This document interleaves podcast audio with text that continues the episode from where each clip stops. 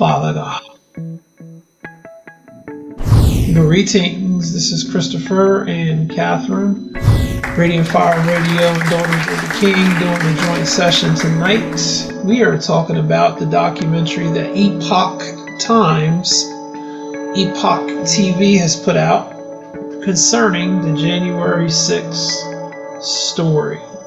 Um, I happen to partake of both pieces that are out and available now for the public, and I posted the first one on my Facebook page and tagged Kathryn in, my wife, and uh, it's amazing how nobody wanted to listen. Nobody has commented. Everybody's ignoring it. So that's third Kathryn today to uh, listen. And I think she made like four podcasts today about this. And all of them, she was fired up and just didn't know what to do with herself. And I was like, it's going to be okay. It's going to be okay. Can you give me copies of them? Because I'm going to put them on Radiant Fire Radio. Because people need to hear the truth. And they need to be stirred up. And I, I can't stir them up any more than what they already are. And why why do you think they're not stirred up? Do you think it's because it's over and done with? Do you think they don't care enough? Do you I, think that they I think the people that were in power who had control who had the ability, not control, they had the ability to be able to stop and actively say, hey, let's take a minute here and see what's really going on. When they didn't step in, it became there's nobody coming to save us. There's nobody coming to rescue us from what is going on. And as you're going to see in this documentary tonight, there are slivers, there's pieces that the the American press, the Democrat Party, and the Republican Party have hidden from yes. you, the both, average both parties, day citizen. This is yes. not just the Democrats and you know people get mad at me because I talk about the Republicans and how bad they are, and I'm doing that for a reason because they have not stopped what has been going on since 2020 election. They have the ability, they have the power, they have the authority to do it, but they don't want to do it because they do not like President Donald J. Trump. Plain and simple. So they're willing to let our country go down, burn forever in smoke, other than to do what's right and defend not him, but the process. And these people who were on the Capitol, Legislative Mall down there in Washington, D.C., are completely innocent. Mm. They're innocent. They didn't do anything but go down there to fulfill the Constitution, which we have the right to peaceably assemble and we have the right to address any regresses that we have from the government. Plain and simple. And this is exactly what they did. It's, so it's pretty sad. It's pretty sad what you're going to witness in this video because um, you will see exactly why certain things took place, and you will see how uh, a certain group of people are not innocent, and how they push this narrative that President Trump said words that would that would spark the insurrection, or uh, you know, gave people the green light to to tear up the the grounds, and that is not true. No. So thank you, Epoch TV, for putting this out, and we're going to get started with this documentary.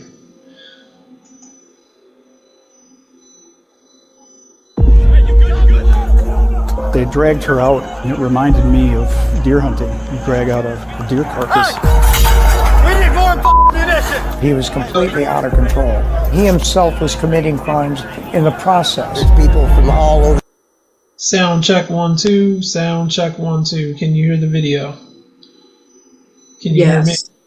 Okay. Yeah. Right. The nation from every state. There has been a lot of fraud. He could stop this. At least one person over here is being injured and taken Capitol away. Capitol Hill overtaken by Americans. The story of January 6 changes drastically depending on who's telling it. The House Select Committee on January 6 has deemed the incident an attack on the American system comparable to the bombing of Pearl Harbor or even the terrorist attacks on 9 11. It's being investigated as a potential insurrection that could allegedly incriminate former President Donald Trump. And it's being used domestically frame a new narrative on domestic extremism.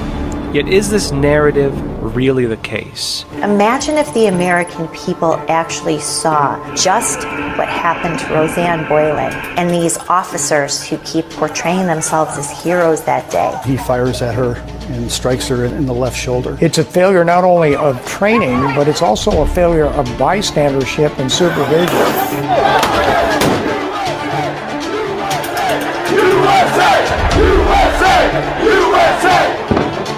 January 6 demands a full and impartial investigation, one free from foregone conclusions, hidden agendas, and naked hyperbole. The nation needs a serious examination of January 6, one that includes the subjects too often ignored in media coverage and in political speech.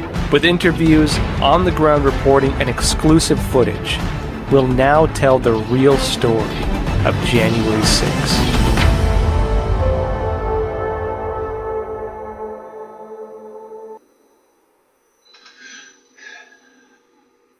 This is hard hitting, factual, documented information from the footage from the Capitol Police in these buildings that took place. There's some independent footage, but the majority of the footage that they have, I think they said there's over 400,000 hours of camera footage that they went through to try to determine what really went on. Really? Yeah. So is this, you know, before this was even released to the public, there was a narrative that was being pushed, and it was like the January 6th committee um, was developed, and and they were going hard, like on TV, they were saying all of these things and they were pointing it back to President Trump. And then when these uh, recordings or this uh, documentary or independence tapes were released or what have you, that committee backed off. Why do you think that that happened? You cannot deny the truth of what is being shown in these videotapes. Sure and you can. They had the power to stop these videotapes from being seen, to subpoena them, to lock them away, and keep the truth from being put out there, they were able to control this the story. So, what's supposed to happen in the United States and other countries who have a free press, that press is supposed to be the watchdog over the government. They're supposed to go in and say, "Hey, what are you doing?" I think it's Peter Doocy who constantly, yes. consistently questions. He challenges whatever her name is. Mm-hmm. Asking her serious questions. This is this is what is supposed to happen on both sides of the American press system, but for some reason, whether it's uh, pure hatred, pure evil, uh, they're getting paid to look the other way. Without independent journalists and independent journalism, these stories that we're about to see would not be out.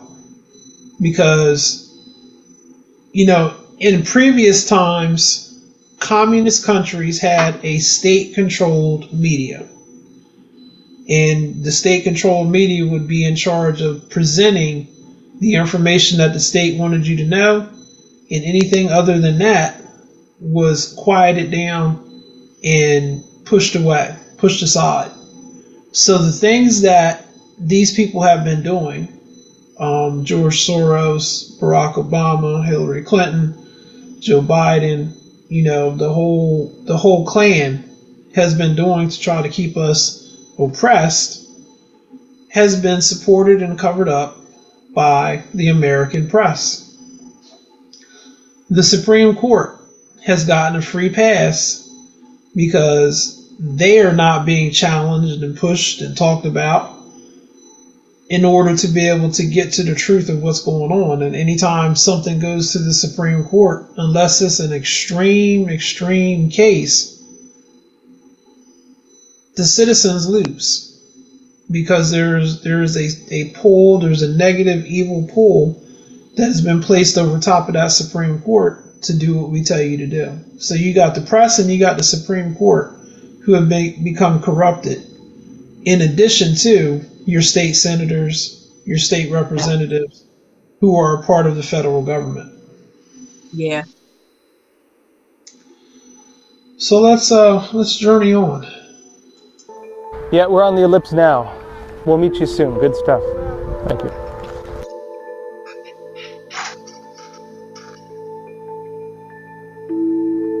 To begin this investigation, I sat down with Joe Hanneman, the lead reporter on January 6th at the Epoch Times, to review our footage.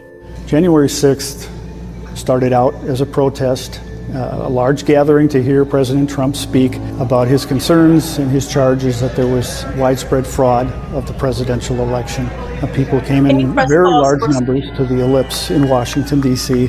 to hear his. I just want to notate that he wanted to stand up in front of the American people to point out that there has been a widespread fraud against the election. And this is why this took place. Hmm? When you say he, who do you mean? President Trump. Okay. So he spoke before the American people um, because it was so much evidence, it was so much witnesses and live footage and things that were appearing from the USPS, you know, United States Postal Services, that was showing ballots that was, uh, you know, missed and all of these things that was pure evidence that it was set up that uh, Biden had lost. And so he was trying to wave his hand, you know, in the spirit to say, hey, hey, in the natural, hey, hey, these people cheated us. And if I'm not mistaken, uh, the numbers was so exaggerated that they made it seem like Biden was the one, number one president that was ever alive.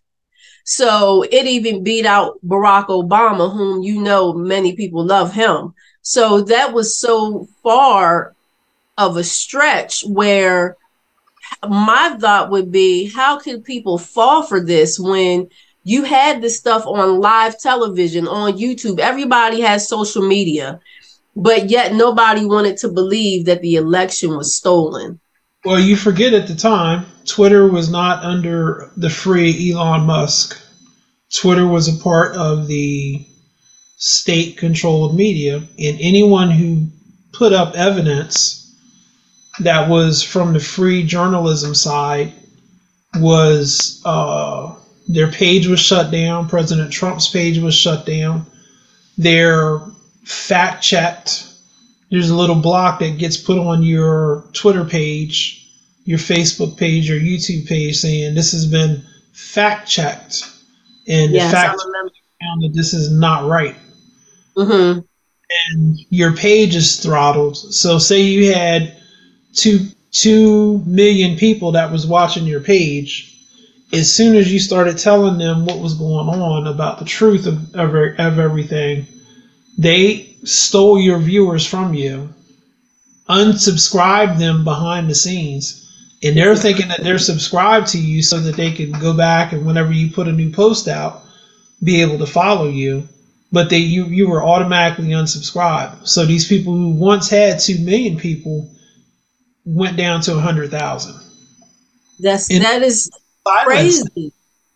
This is this is what happened. It's it's what's continuing to happen. So, being that President Trump knew that, he understood that. Um, remember, I had a question for you, and I was like, he constantly repeats himself over and over in regards to interviews. And I said, why does he do that? And you said, if he does not do that, because this is the tactic that the left is doing, they constantly repeat and repeat and repeat over and over, hoping that their false information will slam into somebody's, you know, ear gate and and they will follow the false narrative. So President Trump, being a businessman, being a person that had to defend himself only because nobody else was doing it, he had to repeat himself over and over and over. And um, I didn't understand why until I started to understand what was really going on here. He no had to keep No one was right. speaking. So you're a member of a party you're a member of the Democrat Party. You're a member of the Republican Party. So, you're supposed to have this whole system standing behind you. You represent the Republican Party. So, the Republican Party chair, assistant chair, treasurer, secretary, all of the board members up under that, all of the states up under that, all of the cities, counties, municipalities that are up under that are supposed to be standing behind you because when you had that primary, people don't understand this. When you have the primary in all of those states, which are going to have the Iowa caucuses um, on January the 16th, they're saying everybody in Iowa is going to nominate whoever they're going to nominate. So you're at this stage of the game where all of all of all of these people have said we're going to back you, we support you. None of them stood up and said this is wrong. Right. What you're doing to this man is wrong. Hey, right. we don't like him, we don't care for him, but you can't do this. Right. So started looking into the election fraud. There were good people on the Democrat side and good people on the Republican side who said, "Hey, I don't like this. This isn't right. But they just dropped a whole box full of ballots into the machine. Yes. Ballots only had one candidate on there, and that was Biden. So you yes. got to understand when you're when you're looking at a ballot because you don't really think about this. You got the president, the vice president, treasurer, secretary, all the little cabinet members, and then state of Delaware you vote down for all of those people inside of the state of Delaware. They had ballots that only had Biden's name written at the top. Mm-hmm. They didn't anybody else other than, than Biden. Handwritten, no signatures, no proof of anything mm-hmm. that mm-hmm. that that's what it was. That's what you know, that's what it is. So when they challenged these things and they said, Hey Dag, the state of Delaware has sixty two thousand people but 84,000 voted. 84,000 people voted for Biden. But there's only 62,000 registered voters in the state of Delaware. Some, some people was some people was, you know, long gone and they were they was receiving their votes. Yeah. So where's the where's the machine Where's the Republican Party of the state of Delaware saying, hey, this isn't right?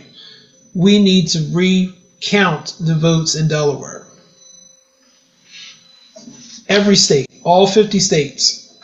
No, this is this is bigger than what we understand, to be honest, because it's so many moving parts, and this is just the beginning. We didn't even get to we're only three minutes in, but it's so many moving parts to this whole thing that goes all the way back from 2016 or 2015, whenever President Trump said he was going to run, you know? So it's like we so had to- this whole dialogue at the beginning during the debates.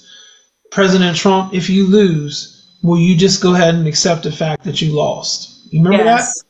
Yes, I remember that. Very beginning. So, in my mind, looking back now, they knew that they were doing this. Yes. Absolutely. Set this up for him Absolutely. to lose.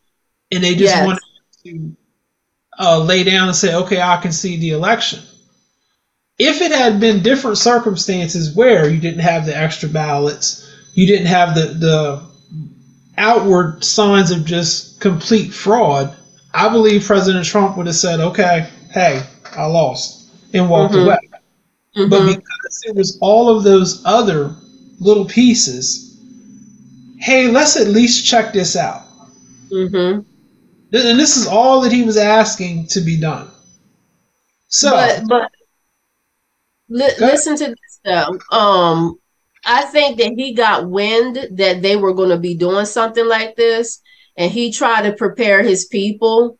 And this is crazy because they so started. Because this is a part of the narrative. He prepared his people to go to war and overthrow the government. Is that what you mean? No, he started to get. Uh, from my understanding, he started to speak to the people and get them prepared for fraud um, because he knew that they were going to try to do something like this. Now, the crazy thing is this the night before the election, the day before the election, or no, I'm sorry, the day of the le- of the election, um, the lady that is in Georgia, I can't remember her name right now, but she lost. She's a Democrat. Um, she's a, a black lady. Who? Stacey Abrams. Yes, Stacey Abrams had a, a interview, and she said no matter what Trump says, he it's not over until it's over. Meaning, she to me when she said that she was basically, and I think she ended up saying it's impossible for him to win. So when she said that, it, it, jumped in my spirit. I said, These people are up to something. It was the day of, and she was saying, we're going to count all night. And it, it don't matter what you know what whatever whatever whatever. But the way that she had a smirk on her face it was like they already knew that they had everything in the bag. And yep. when it came when it came back that we was waiting for you know all night and and then a day after that to come to find out that the numbers were had one one way, and then all of a sudden, uh, Biden's numbers went way over the chart. It was just ridiculous in regards to what was being. So they painted the picture that President Trump was mad. He's already said he's not going to concede, and he's going to overthrow the government. And mm-hmm. all of the people who support him have the same mindset and they're going to come in and overthrow the government. Mm-hmm. This is how the events that took place on January 6th. Yes. I don't, I don't have it right at the at my fingertips right now, but they said his speech incited the riot. Yes. I, I went through that speech. I got the transcript of it. There was nothing in there that President Trump said, go down to the Capitol and tear that place down. No, he didn't. listen at different news reports that went on, they have him saying that, and he did not say that. Shame. Before you press start, I just want to say real quick when all of this stuff came out on the day of this uh that you're about to show and play there were people that was on facebook saying this is disgusting you know in regards to trump supporters in regards to um, you know people like you and I who support President Trump, and they were looking at people like you and I as if we were the scum of the earth. And this is so bizarre because this uh, election totally destroyed families and friends. Absolutely. And and it's it's just it's just crazy because still destroyed today yes, it will never be the same, unfortunately. But you know, it's crazy because people had gotten to their feelings because the the biggest thing that they painted was that he was a racist and that um he didn't care for you know the black people and that you know he um he basically said he should uh the people who the story of the the four boys that raped the young girl or what have you how he commented on that and and all of this crazy stuff. Just just a whole bunch of nonsense and they really really did a good job with actually making him look like he was the biggest jerk of all and that's not the case. Yeah. That's a shame. You could go ahead speech we will never give up. We will never concede. It doesn't happen. You don't concede when there's theft involved. Stop the steal. His speech ran long, or his appearance went overtime. And I think that caused some issues over at the Capitol because there were people gathered over there who were already in the process of breaching some of the security lines before the president had stopped speaking.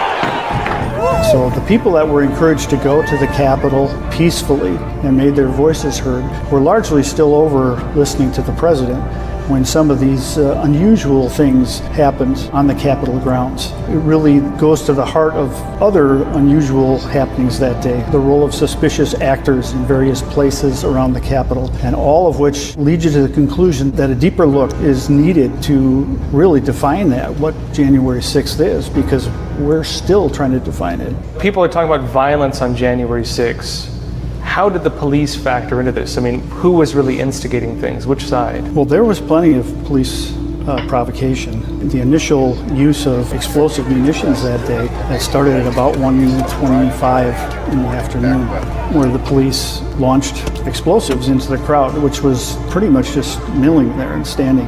And these were very loud, deafening. And some of them had projectiles, uh, hard plastic pellets that rained down, and uh, some had tear gas in them. But when they landed in the middle, they caused injuries and they got a very angry response. That was a large crowd. From what I saw, there was quite a few older people in that crowd, and they fired munitions even far to the back. People that wouldn't have known what was going on up front. So this created an atmosphere that I think percolated through the rest of the day. And they continued firing into this crowd well over an hour using those, what I would call heavy munitions.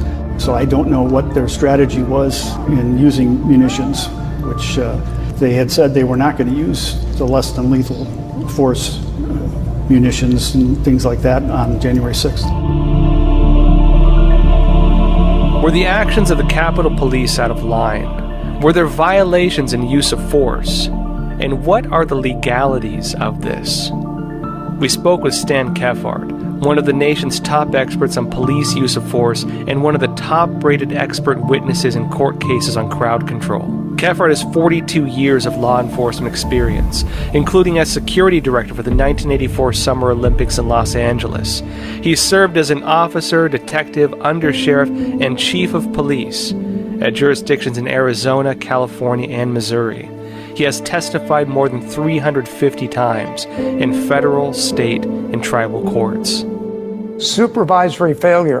A frontline supervisor, a sergeant, or whoever's in control, a lieutenant, should have put those people in posted positions or in a skirmish line or in a defense posture, put them between the objective that they were protecting and the crowd. That wasn't being done. That was a shooting gallery up there a congregation of officers, I didn't see a supervisor among them, who were using these munitions to inflict harm uh, and injury on people below them.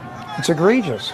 Rubber bullets have the potential to put an eye out. Shooting down into a crowd at the head level, which is the first primary target that would be hit by those rubber bullets, runs the risk of having somebody's eye put out or having them permanently disfigured impact front on from ground level is designed to hit somebody in the chest or lower so that it will sting and put them in flight. That is the design and purpose of the tool. Hey, hey, fire! Hey, you fire, fire! Hey, you good, you good? Hey, listen, fire!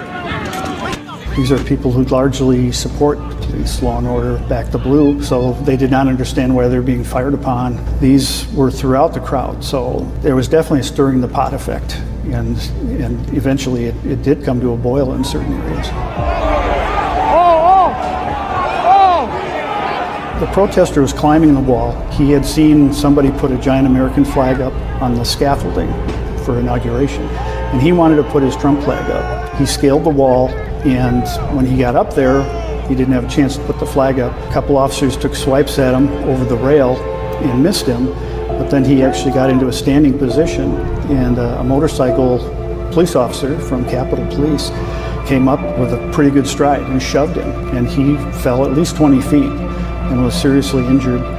That was witnessed by a lot of people.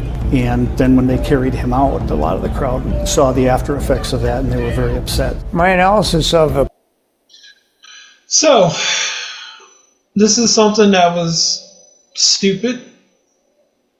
The guy shouldn't have been trying to climb up there to get to put the sign up there, but he did. It doesn't justify the policeman at all pushing him down off of a 20 foot drop. Mm-hmm. Not at all. So some of the things that you heard earlier in the in the discussion from this expert is that the police that was there at the time did not do things properly. Right. First of all, shooting these rubber bullets, from what he's saying in his expert account, is that these rubber bullets are meant to be shot at on ground level with the person so that you can hit them in the chest and cause them to stun and then move out of the area. The whole goal of the crowd control was to get them away from what they were doing.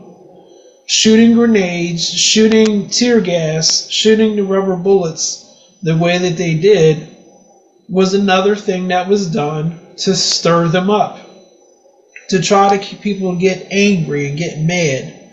But see, the the group of people that was there were law-abiding citizens.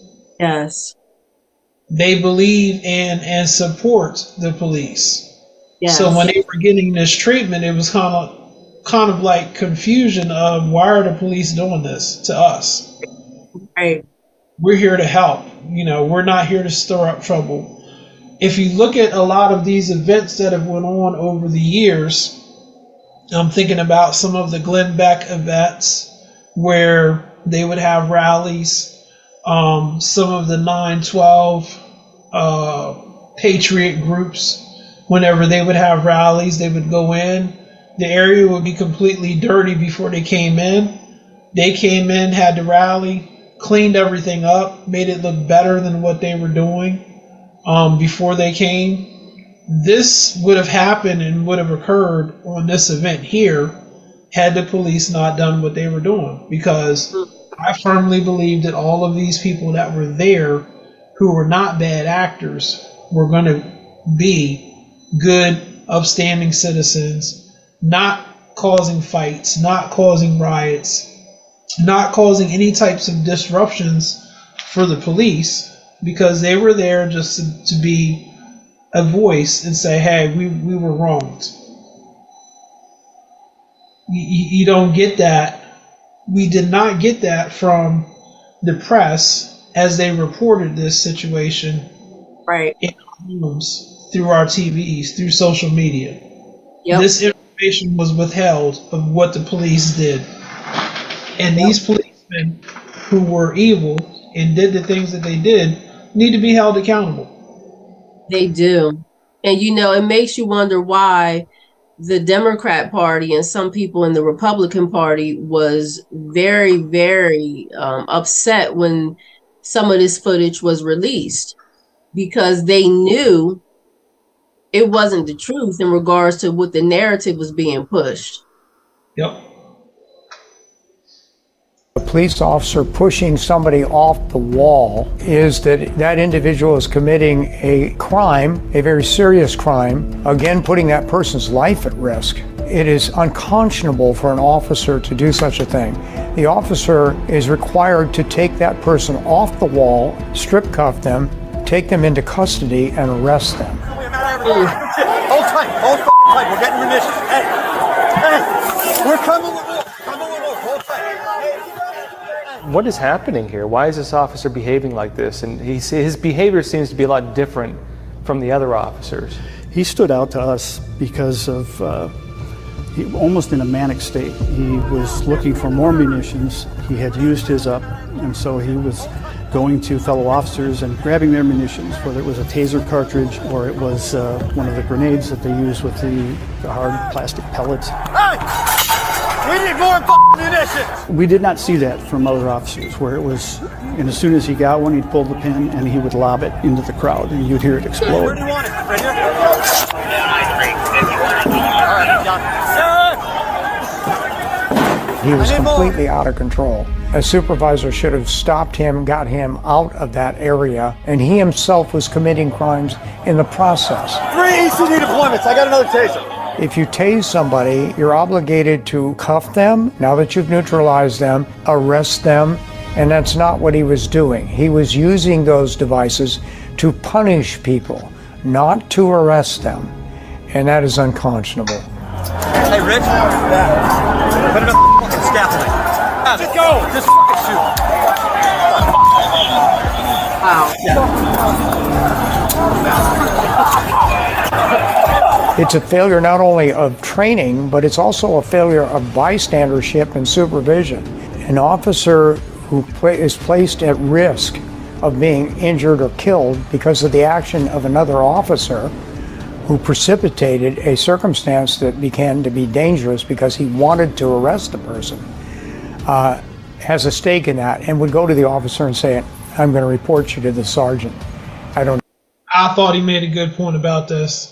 So it wasn't only the bad actors who were police, who were dressed as police. I'm not going to say 100% sure that they were police, but they were dressed as police doing these things that they were doing. There's also a responsibility on the part of the other officers, officers to say, hey, what you're doing is not according to the rules. It's not according to the policies of the police department. What you're doing is a crime. Mm. None of them stopped these people. No one stopped him. He just kept going and going. And like he said earlier, his supervisor should have said, "Hey, he needs to be taken out of here. Something's something. There's a screw loose somewhere. Something snapped." Yeah. Yeah. Did you see some of the words that he was saying, freezing some deployments?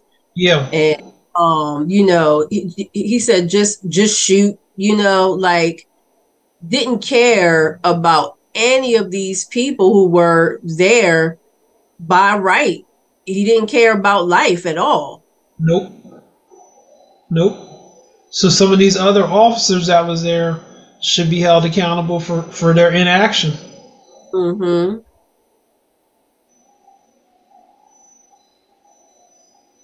would appreciate that.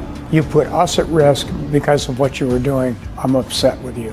But munitions come basically in two types. There are burning grenades and there are blast dispersion grenades. This appears to be blast dispersion, which caught fire. And if you fire them at an individual rather than hitting the ground close to them, you run the risk of incurring injury to that individual that you're trying to A, disperse, or B, or immobilize so you can arrest.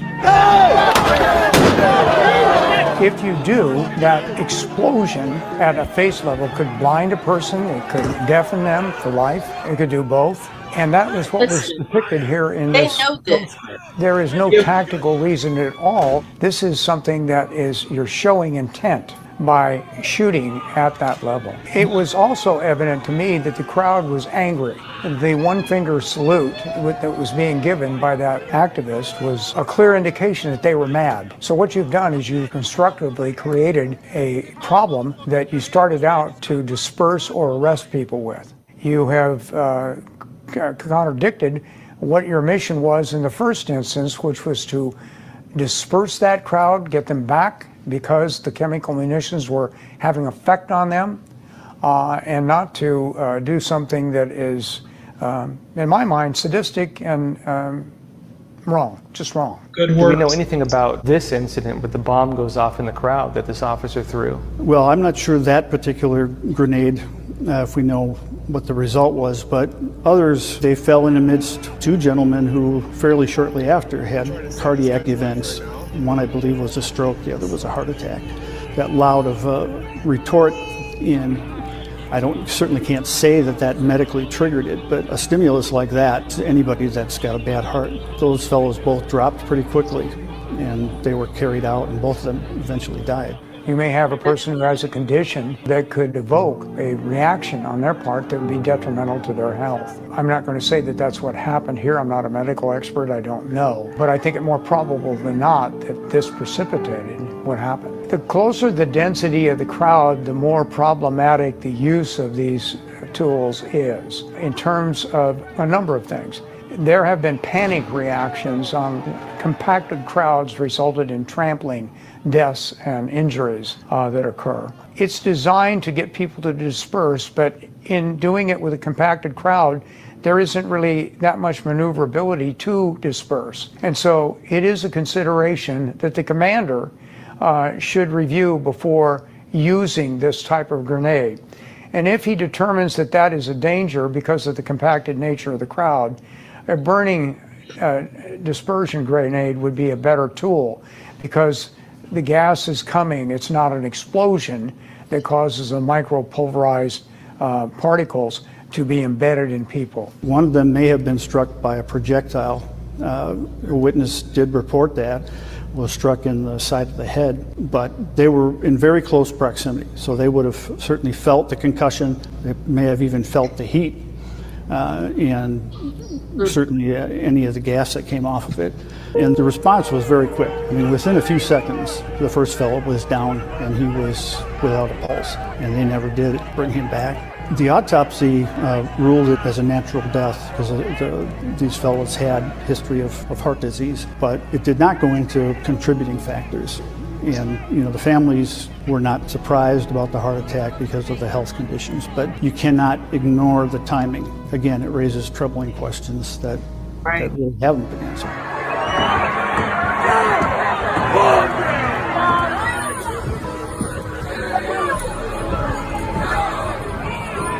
So the police this would have never happened if it was if and it was a crowd that back. was outside of President Trump. This would have never happened.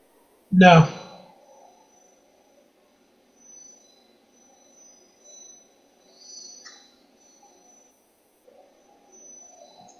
But they were on a somewhat of an elevated platform and were pushing them pretty violently and there was a concrete barrier and they, several of these guys got flipped over. They were pushed so hard and they tumbled. It wasn't a large height, but I wouldn't be surprised if there were injuries.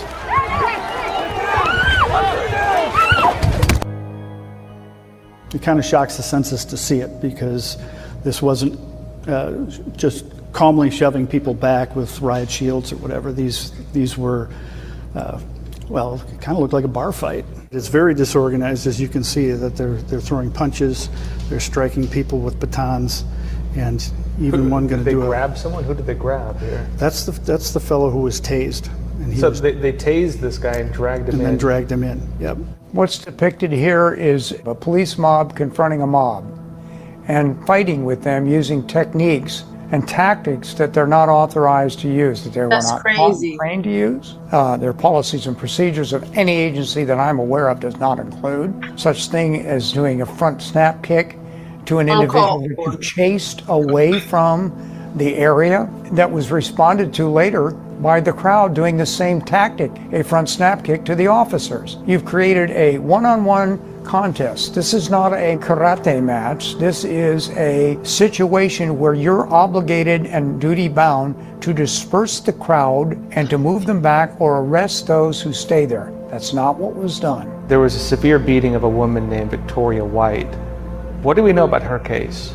Well, Victoria White from uh, Rochester, Minnesota, uh, with the crowd had come up to the, the tunnel entrance and she says she had been pushed in by the momentum of so the crowd. So upset about this. She ended I'm up so being trapped against one of the walls. And fairly short time after she got in there, she was attacked by a police officer, a supervisor from the Metro DC Police Department. And see her red, went on her for maybe five arm? minutes. She was struck nearly 40 times in the head and face. When the first blow came to my head by a metal baton, it was really bad.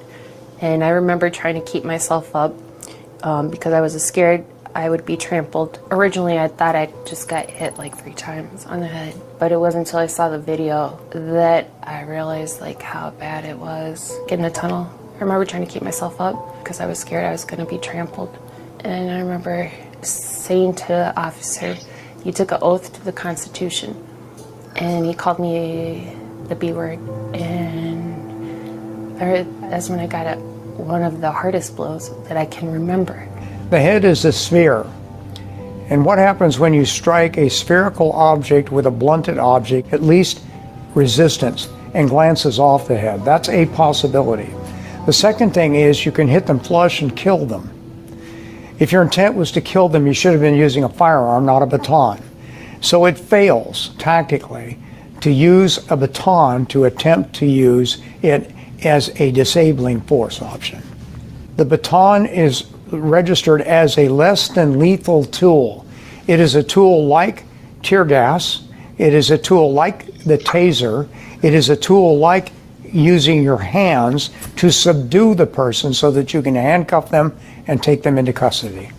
An officer striking her with an overhand blow approximately 10 times to her body which she was protecting herself by putting her hands up to avoid the blows. Clearly a defensive position, not an attack position. She was also punched in the face with a closed fist by the same officer. I believe it was five times. It's a man that's doing this. Severe beating. And where was she going to go? Exactly. At least 20 officers there.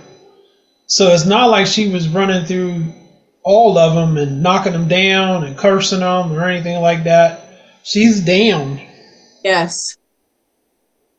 And none of these officers did anything about it.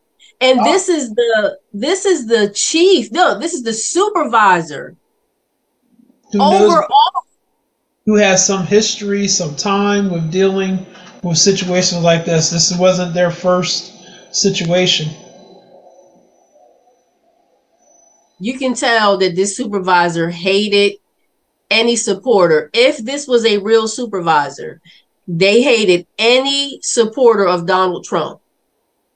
So so think about this. Even in the midst of all of this, the crowd is still not going wild. Yeah. Because there, there really was an outnumbering of the people in the crowd. All they wanted was for it to stop. And there was there was anger in the crowd at this point, obviously, but for good good justifiable reason.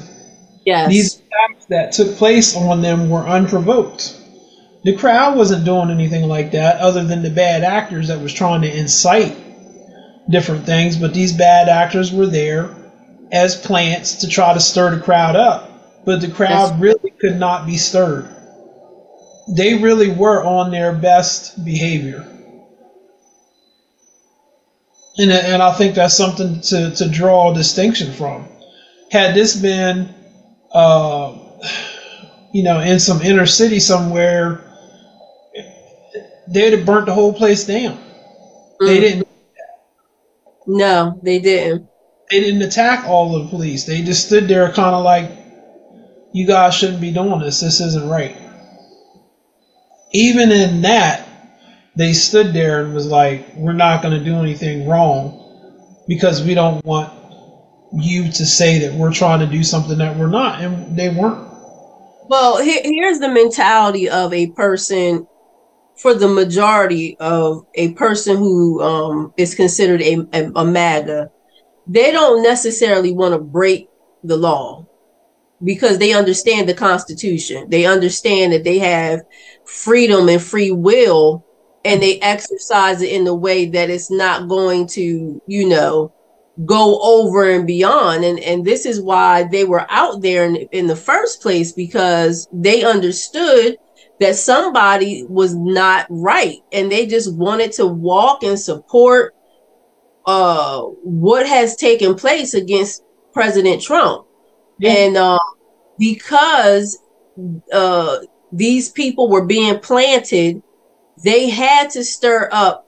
It's not going to say it in this clip, but it, it is recorded that um the person who is in charge of the logging for visitors the week or the two the day the days before this um January the 6th they it was some strange activity on the ground and um Nancy Pelosi and a few other of those people who are in you know those high places uh they did not do things like they normally would have.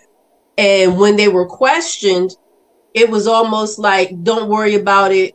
We got everything under control type thing. So all of this was a setup from the very beginning. And you're going to hear that as you go along and listen to the findings of this um of the matter and the, the video is is pretty graphic they were taking her back through the tunnel to detain her um, so it was near the doors, the entrance to the Capitol. She is in the midst of a circle of police and she's kind of getting jostled back and forth. I know at some point my shoes started to come off and I was falling backwards and my coat around my waist slipped down and then I I don't know. And then I know at one point I felt like I was falling backwards, then being pushed between officers like ping ponged. They had my hands behind my back. I didn't have my shoes. I just had my socks when they took me in. There's no words to express the way that I feel right now and um, the atrocities that are have gone on. The fact that we're labeled as terrorists. We're labeled as racist. I am a mom of four mixed daughters. I love all people. People's lies about us are causing myself and other January 6ers to endure unspeakable hell and justice. That's it. For us, it, it, it seems almost impossible.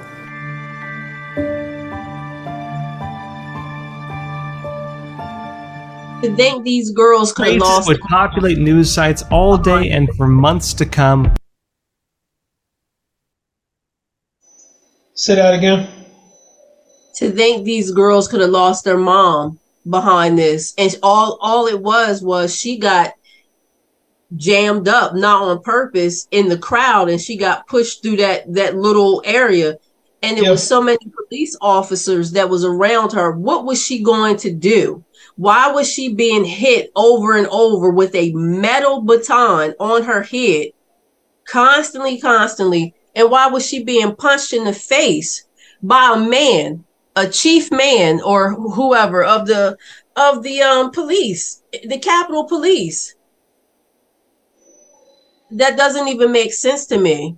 Oh. But this is what they try to hide. It's retarded. were repeated in near uniform. Storm the Capitol, breach police lines, insurrectionists, treason. Homogenous coverage came in real time dispatches from the Capitol, but at the same time, rally goers had trouble making calls or sending texts to the grounds all day. January 6 was a display of grievance on behalf of a large swath of American society. That such an aggressive slice of the political world pushed these terms relentlessly raises the first somewhat rhetorical question of why. Julie Kelly, political commentator and senior contributor to American Greatness, has been one of the leading journalists on this topic. It's all by design. And the idea that there are still people who believe, especially people on the right, who somehow still believe that the events of January 6th were organic. It was this uprising incited by Donald Trump's speech that day at the ellipse. They're burying their head in the sand. So it's almost like a child. If no one is punished, no one pays any consequences for the biggest fraud perpetrated on the American people until January 6th, the Russia collusion hoax. Because they all got away with it, they were emboldened. And so that is what propelled them to then hijack the 2020 presidential election and then figure out a way after that how to bury and criminalize criticism of the 2020 election to finish off Donald Trump and the entire MAGA movement, which was the purpose of this inside job of January 6th. And so, unfortunately, here we are. No one still has been held criminally responsible for Russiagate. So, now we see the same interests dovetailing who coalesce behind the events of January 6th. What I think they're trying to do is take those two groups um, and tie them to Donald Trump. The Oath Keepers who provided security for Roger Stone on January 5th, that'll kind of be, in my view, the way to get to Trump through the Oath Keepers. The Proud. So anybody that was associated with President Trump in any kind of way was labeled a terrorist, made to look bad, and this story here I thought was very, very good about what she's about to tell about these oath keepers because yes.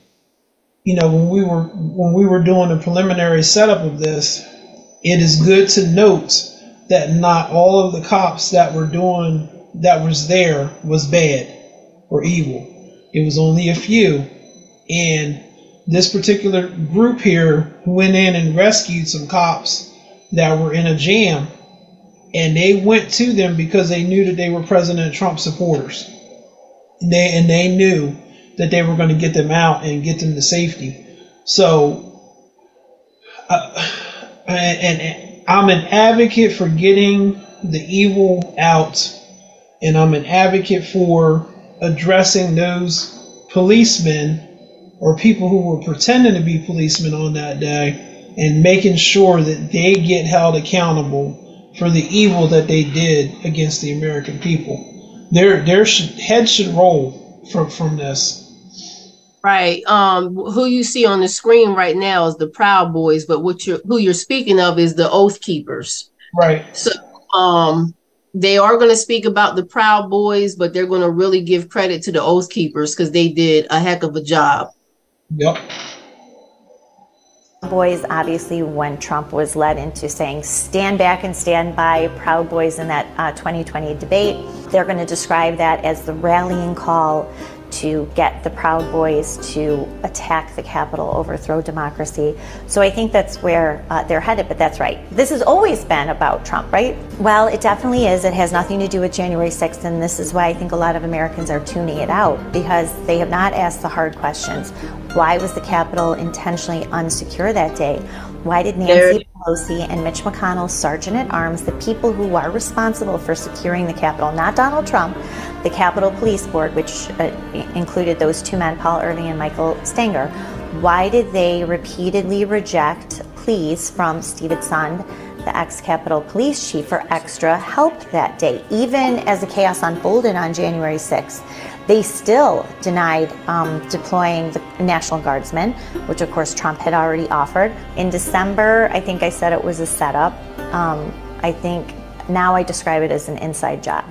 Um, because it's the same interests who brought us Russiagate and everything since then, who conspired behind the scenes to execute the events of January 6th and now to uh, reap all of the political benefits that we've seen ever since. 18 months of nonstop fixation, um, the criminalization of political dissent, and an attempt to finally drive a stake in the heart of the MAGA movement. This stuff does not happen by accident in Washington, D.C.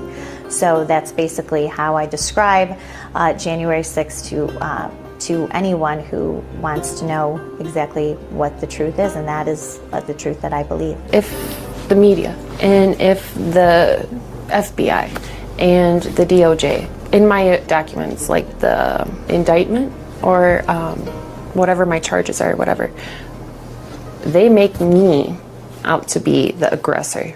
It's c- clearly not me, but the officers in that tunnel that were the aggressor.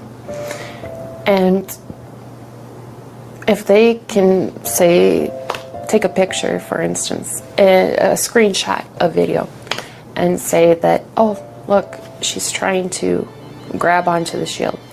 I was trying to hold myself up. And if they can say, oh, look, she's hitting an officer, or trying to pull him down, or whatever they said, and yet I'm telling him to stop spraying me in my face, it, just stopped. But they want to turn all that like I'm out to get them like I'm out to, to beat the police. In all that beating, all of that, I, I did not punch an officer. I didn't fight back against the police who, who abused me. And if they can lie about me, I know for a fact that they can lie about everybody else that was there that day. Mm.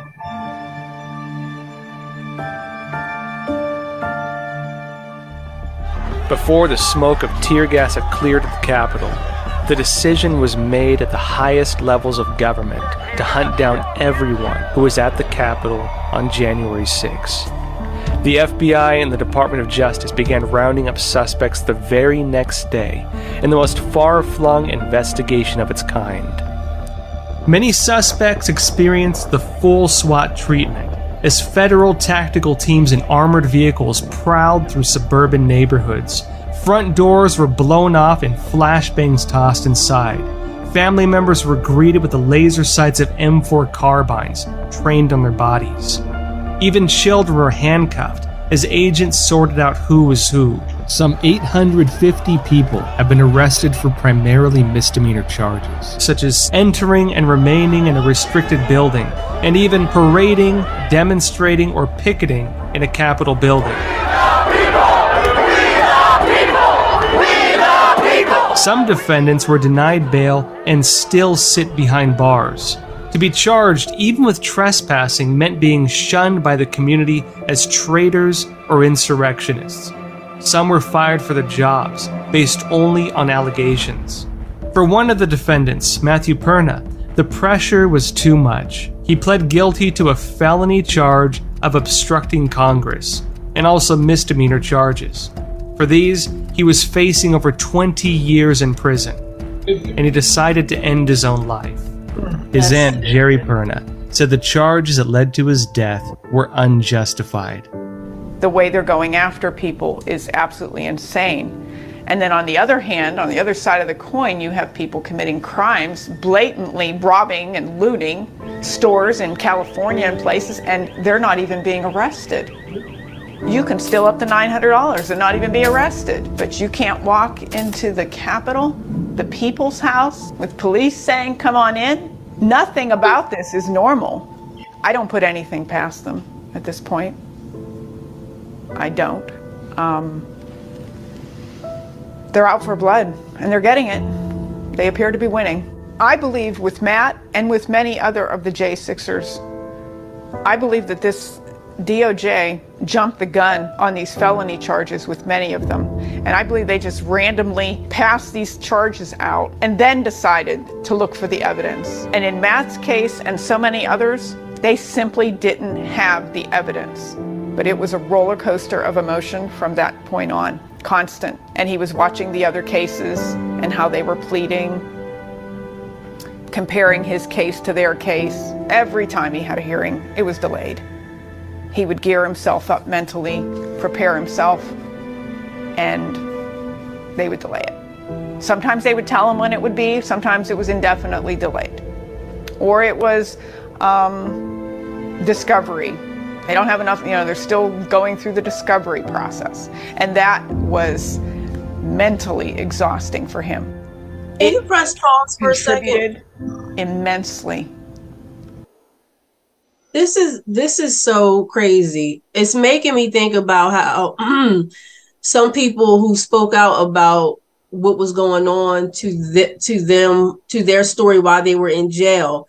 And they were saying it's a power trip. These people who are detained are being used as vessels to let everybody know the hatred for the Trump supporters are real and this is what we're going to do to you in regards to the authority uh, figure that had the power. You heard this woman say every time he had a hearing, it was delayed.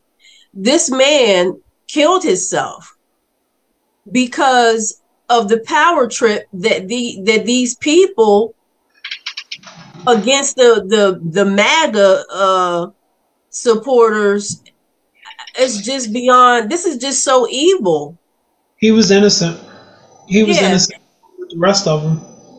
But see, this is what happens when government gets out of control You lose the honesty and the integrity of the of people who are elected to protect you, and they forget that that's what their job is. Hmm. They're supposed to be there to protect you, to help you, to help you follow the Constitution. None of these things that was done were constitutional. They, they weren't. They violated your free speech. They violated your peaceably assemble. They violated everything about what it is to be an American citizen. And these, the Capitol Police, all the police, armed forces, the senators, the state representatives, swear an oath to protect and defend the Constitution of the United States. They need to be held accountable. Um, this is this need to be held accountable. Yes, I agree. This is making me think about one of the recent interviews that Hillary Clinton was sitting in. And she was speaking to somebody, I don't know who it was, but she spoke about the, the MAGA people. And she basically said an inappropriate gesture or comment about how they all need to be put away or they all, something needs to be done with all of them so if you really think about this and you you hear what's happening to these people who are innocent um they're they're getting the max of what they've done what they appear to have done on the Capitol whereas you have a judge i think judge kanita uh, I don't remember her name right now. She was letting people off who were who was human trafficking and um mm-hmm. uh, predators, pedophiles, and basically it, the the lawyers was saying we would like for him to have this, and she would take it down from the suggestion of the lawyers to having nothing almost done to these predators who was abusing children. And so when she was asked the question, why are you doing this by Ted Cruz? She was like, I can't discuss my cases. But yet you have people who haven't really done anything and they get in 20 years. These people were, com- were accused of committing were misdemeanors. Mm. If it should have been a ticket mm-hmm. and go home.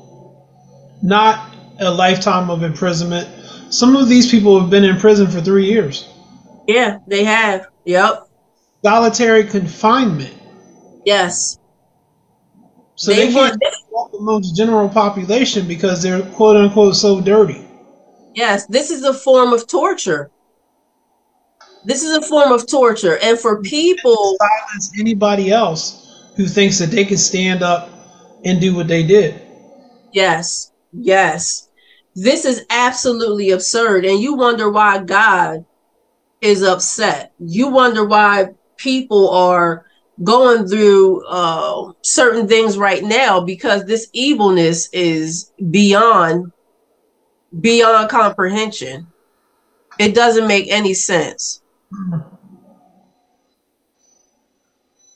The biggest problem that I see is that we could not imagine, none of us, prior to it happening, could imagine the possibility of someone stealing the election. Yes. That no one could imagine the possibility of someone pretending to be Trump supporters and going in and saying, we're going to destroy the Capitol. Yes it was it wasn't it wasn't a thing that we we would even conceive. And think about 9/11. No one conceived of anybody flying an airplane into a building. It, it just wasn't done. Oh, we're being hijacked, so let's follow the protocols for hijacking. And it wasn't a hijacking. They had already intended on destroying themselves and committing suicide and flying those planes into the buildings. These mm-hmm. people they're trying to incite the, the the people who were good people into rioting already had an agenda already yes. had a plan on what they wanted to have accomplished and they succeeded They succeeded because they had support from the press. They succeeded because they had support from the, the bad actors in the Democrat Party. And they succeeded because they had support from the bad actors in the Republican Party who are still showing their tails today. Yeah. It's unheard of.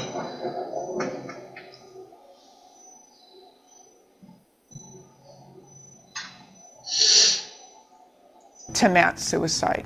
It did. Um, it was a head game that they were playing with him. They're playing it with the rest of the J6ers. They're mm. playing games, and, and, and it's working. Matt was a very kind hearted person. He had a smile that would let He was very thoughtful. He loved talking to people. That was a gift of his. He could sit down with a stranger in a coffee shop and just start having a conversation with them. And he loved learning about their lives and where they were from and how they grew up, especially the elderly with people. And by the end of the conversation, he had made a new friend. And Matt didn't just make friends casually, he kept these people in his life. He had thousands of friends. Matt wrote beautiful paragraphs on every postcard talking about life and how he was enjoying his surroundings. And he sent probably thousands in his lifetime. There's no getting past this, and there's nothing anybody could say that's going to make it any better.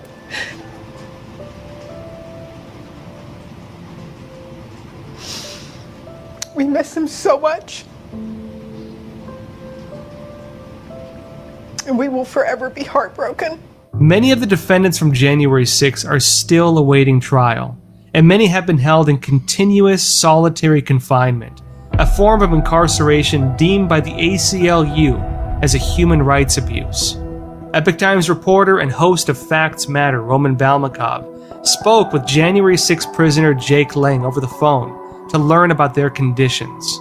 I'm in solitary confinement over here. So in D.C. and in Alexandria, I've been in solitary confinement. Um, right now, I'm in administrative segregation, it's called, and uh, they won't let me go to general population because um, they want to torture me into trying to take some kind of uh, decade-long plea deal. Uh, 108 months is the most recent plea deal I was offered.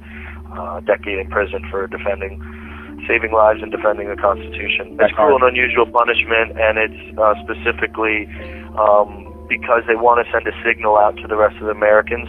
If you ever dare to stand um, for your Constitution and for your civil liberties, that we will call you domestic terrorists, we'll drag you away from your home and your family and your community, we will put you in deplorable conditions. Um, torture you into ridiculous plea deals, and meanwhile drag your name through the mud throughout all mainstream media and call you white supremacist and all these domestic terrorists and violent insurrectionists and all this ridiculous nonsense. Um, they're using us to uh, punish, uh, pre-punish us before trial, and to send a signal out to the American people that um, any resistance uh, that you have to tyranny will be treated as uh, as I'm being treated right now. And so um, that's why I believe that they're torturing us, um, January 6ers. Were the FBI raids warranted?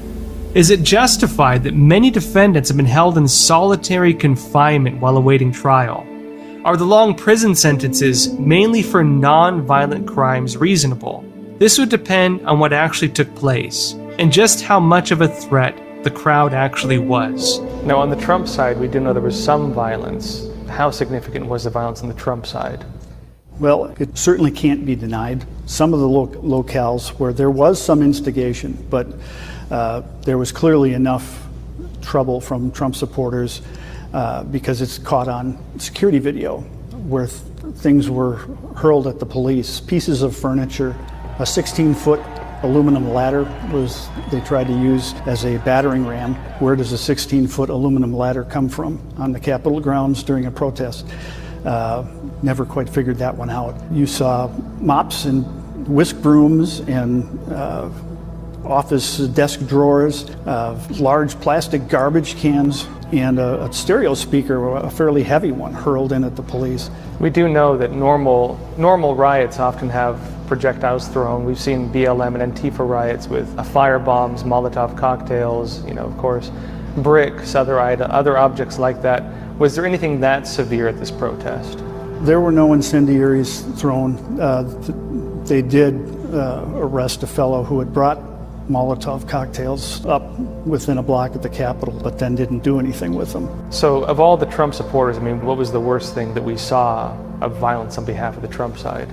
There was a line of police uh, that were below a concrete barrier, and they were climbing over. The police were moving out and climbing over.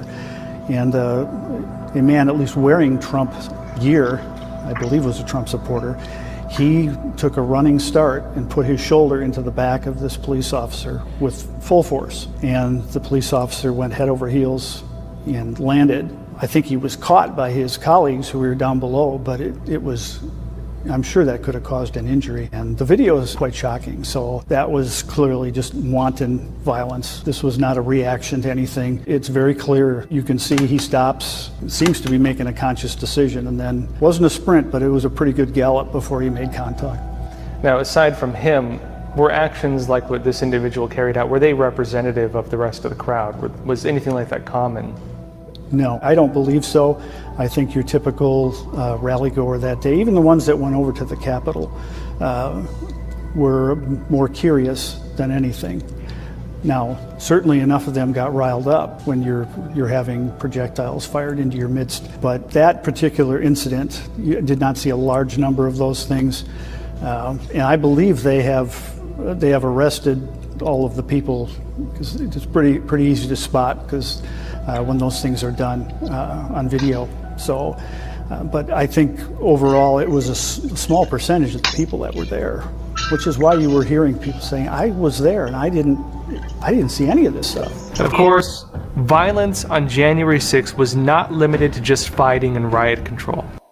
I think that's significant because I remember people saying that they was there and it was peaceful, it was quiet, you know, they they did not encounter the stuff that these other people sent mm-hmm. um they, that that happened but it was because it was going on in different areas and i think whoever these people are who started this intentionally tried to get the areas that they thought the majority of the president trump people were going to be at so it could mm. make them look the worst and, and look the baddest wow the the the whole the whole process, you know, that they, that they've been going through to try to discredit anyone who supports Trump. If you, if you look at the lawyers, you look at the people who have been helping him all along, they've done everything they can to try to embarrass them.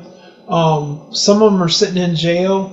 Some of them have been made to confess things that they didn't do in order in order to uh, make them make the whole thing look bad. And it's just we don't want a country to to do this ever. You know, this is what we left when we left England. When you know, when we when we got rid of the Queen and the King of England and became our own country, this these are the type things that they were doing to us. And here it is coming back around full circle circle where we're doing it to our people. And this this isn't right. Wow. What do you think the goal is here? Separation and division. And and and it's it's aimed at bringing in the antichrist spirit into the united states in its fullness. Mm-hmm. and nobody likes to hear about the antichrist spirit but it's this is exactly what it is.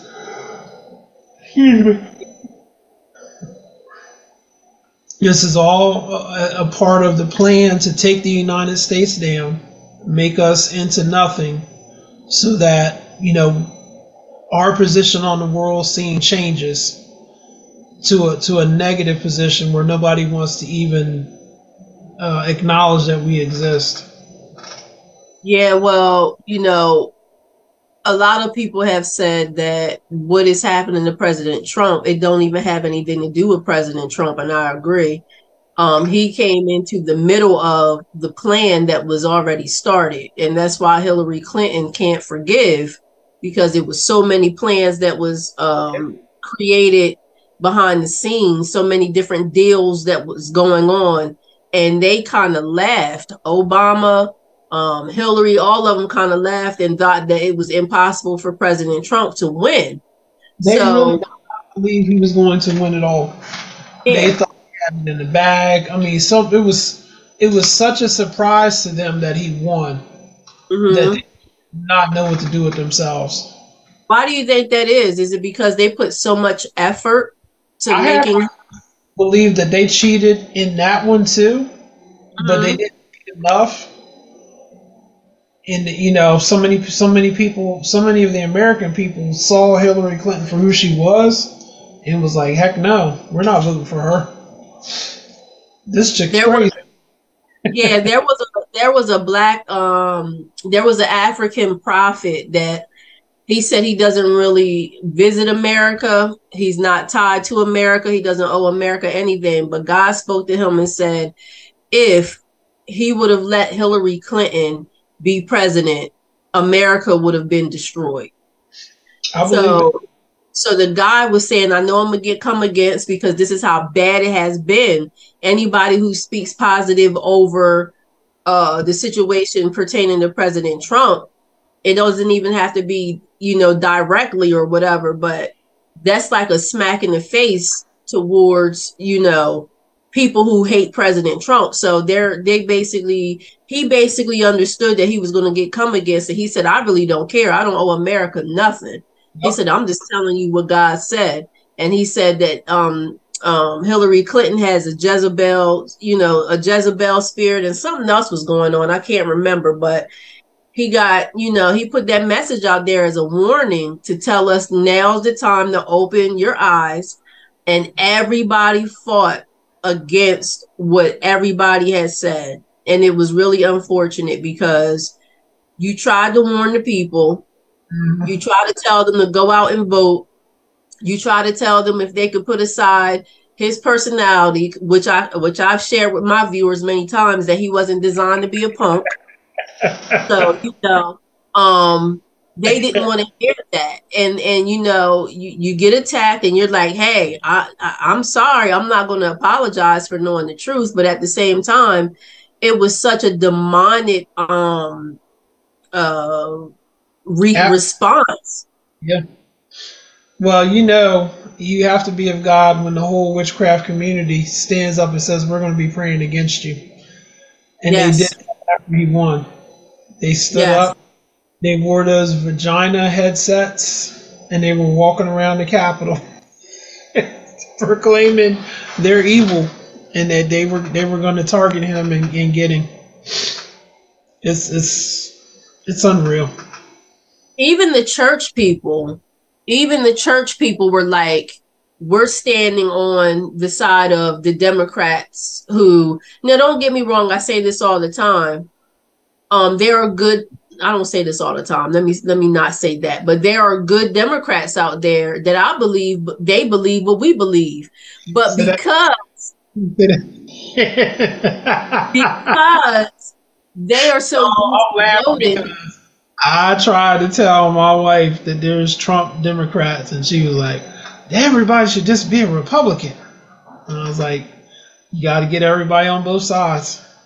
Bring them in there." I think yeah. hard.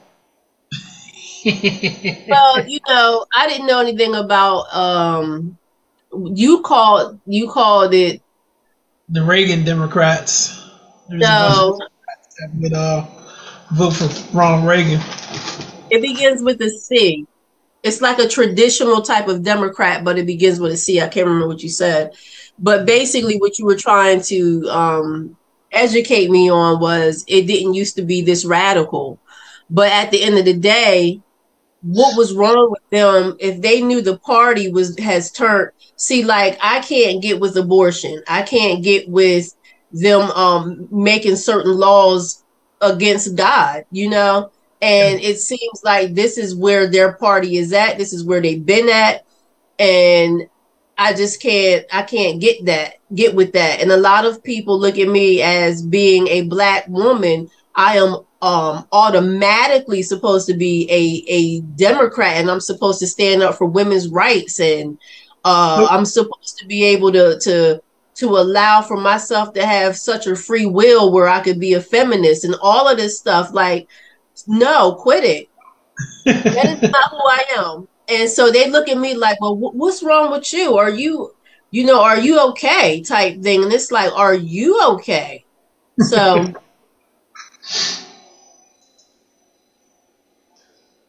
it's been interesting. I think so. In the aftermath of January 6th, four police officers who were present that day committed suicide. Yet there were also people who died that day.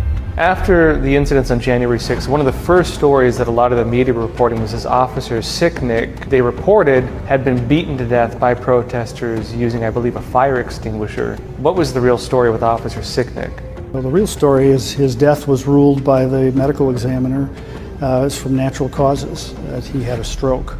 And um, there was no fire extinguisher thrown at his head. But we continue to hear this used even in prosecutions, and our own president uh, over this uh, recent weekend at a commencement said the rioters killed two police on January 6th. They're saying two police now. Who's, who's the other police officer?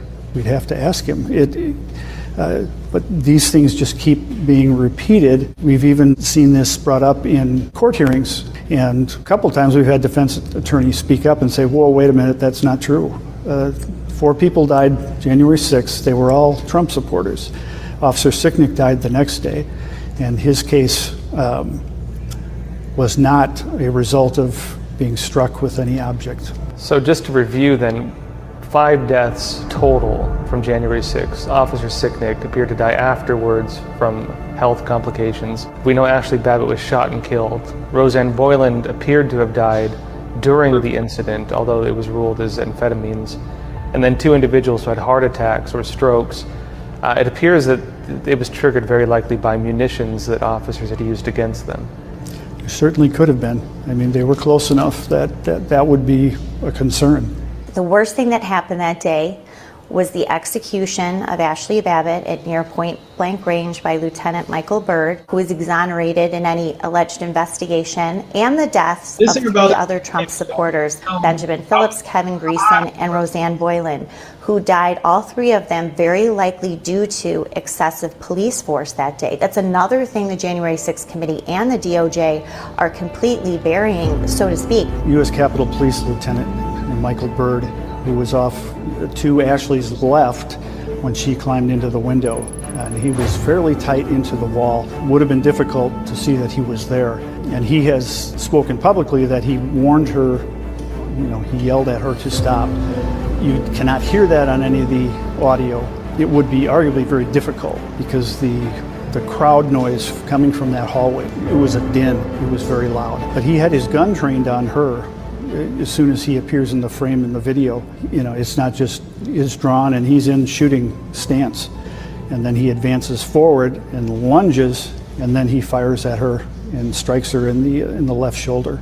In the speaker's lobby, which is a fairly large space with marble columns, behind one of the columns, it was probably 15, 20 feet uh, from where Lieutenant Byrd was, there was another officer who, at almost the same instant, as Lieutenant Byrd, drew his weapon into firing position. So he had trained on Ashley Babbitt coming through the window. Uh, did not fire as far as we know. You know, it, the video was shot through cracked glass, so it's very difficult to, to get complete details, but it's very clear he raises his weapon into firing position, and then Lieutenant Byrd fires quite shortly after that. And as far as we know, then he he drew down and did not did not fire. But there was a second officer by the stance he took, prepared to fire on her. It's hard to approximate the distance, but it would appear to be some eight to ten feet away from where she was coming through the window.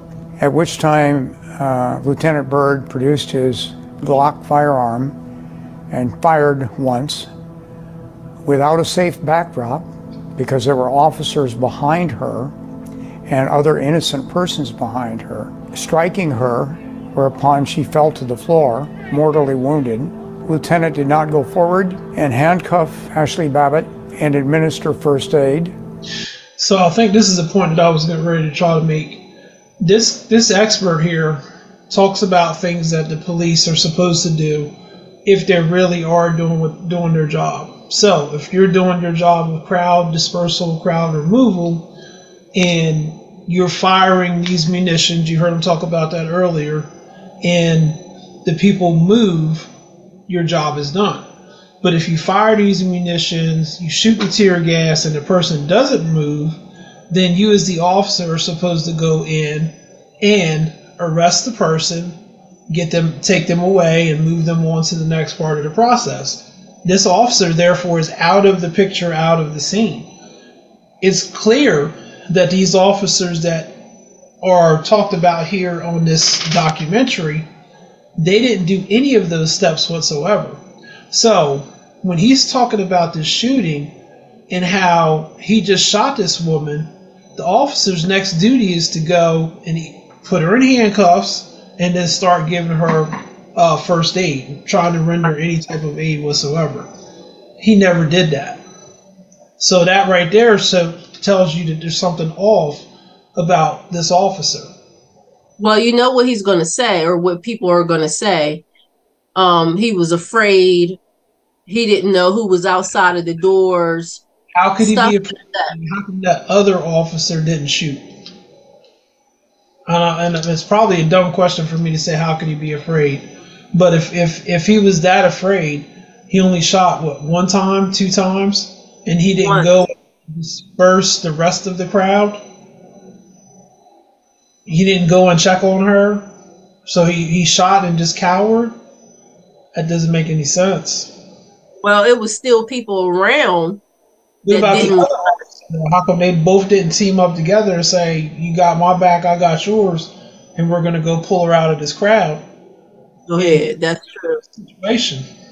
That's true. If you really look in that clip, it was a third person in there that looked like he didn't he wasn't afraid at all. He had a three piece suit on, yeah. walking slow down there as if I know he had to see people at the door, the windows cracked. I know he had to see two oh, police officers sticking out of the, the, the doors yes. or whatever. So yep. he was chilling though. Like he was on the phone, like, yeah, this is just another day. Don't make so, any sense. Yeah, they did. They did a lot of wrong, and I was surprised because um, this is the first time that I've heard that the police was responsible for the majority of the the chaos. Yes, I, I have never heard this before. So when I opened it this morning, I'm like, oh my gosh, are you serious? And then seeing this live footage of what they were doing you know, of course it was planted people in there, but even the fact still nobody had told that one guy in the very beginning you're doing stuff wrong you need to go sit down somewhere you know they were just like going on like everybody was okay. Yep. Dangerous. Yeah. Uh, he withdrew. He's out of the picture. There was an additional officer who withdrew his weapon again pointing it in a direction that was not a safe backdrop, but did not fire. So there's a discrepancy between the need of the lieutenant to fire when another officer didn't fire with the same circumstances. In order for lethal force to be authorized, the officer must be able to articulate that he or she was in fear of losing his life, was about to be killed or grievously injured. There is nothing I saw in that film that would indicate that that was possible or probable uh, from what unfolded. Uh, lastly, I am not aware of any firearms discharge report being written, and I'm not aware of any conclusion that stated uh, that he was exonerated based on uh, a thorough internal affairs investigation including the Graham v. Connor litmus test. The first thing that would happen immediately upon uh, a discharge of firearms would be, as I said, this now is a crime scene. And the lieutenant should have closed on the person that he shot, handcuffed that individual to prevent recovery and necessitating weapon. Next thing, apply first aid, and immediately that area should have been taped off, sealed off, it becomes a crime scene and should await the response of the crime scene investigation unit. who would photograph the positions, the measurements, the forensics involved with the discharge of the firearm. A subsequent uh, discharge of firearms report would be required to be written by uh, Lieutenant Byrd. He would be placed on administrative leave with pay. His badge and ID card and firearm would be taken, uh, and an internal affairs investigation would begin. Investigation is concluded. That would go to the office of the chief of police, who would make a disposition in the case uh, that he, he as the um, as the chief would have to make. I was shocked that the Department of Justice issued a three paragraph uh, response to this horrific event. Hold um, on for a second. Based on the fact that they included in their language I'm not shocked. You know why? Because they've been getting away with this for a long time. If you listen to those con- congressional hearings and meetings, these people that are in these positions that are supposed to be servants to the American people, they have now adopted the mentality where they do not and they will not make them um go forth to say anything. Yeah. Like they they will act like they're going to uh they can't say anything because of the case and all of this other stuff. It's like they just they're using that to basically not turn in paperwork, not um be held responsible for the knowledge that they know. They may not have committed a crime to the degree that you know the other person has, but they know about it and they will not say anything. It's so all about the person's responsibility to do the right thing. Say it again. Where's the person's responsibility to do the right thing? That that's gone. That's gone. And this is why we need the fear of the Lord. I'm telling you, I'm hoping that God does something that will turn some things upside down because there is no fear in the Lord, you know, in the Lord. Nope.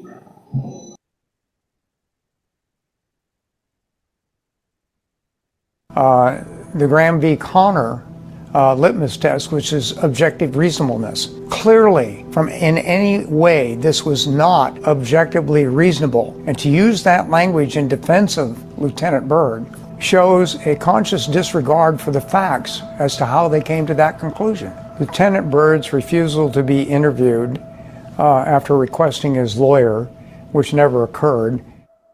Are you willing to give a statement today? I would prefer to have a lawyer present under those, uh, under the, uh, in the information that you just provided. That is perfectly understandable, and uh, I will not ask you to provide a statement today. I will ask you that, that when you do secure counsel, uh, you have my business card, my contact information on them. If you'd have them reach out to me to uh, Oh, arrange for free to provide a statement when appropriate. Yes, sir. He has a duty and a responsibility to be Lybargered, the department to Lybarger him, to which requires that he answer their questions in an internal affairs investigation or face termination for refusing to answer.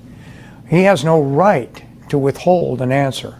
My conclusion was that based on what I saw and observed in the video clip, that Ashley Babbitt was murdered she was shot and killed under color of authority Amen. by an officer who violated not only the law but his oath and committed an arrestable offense.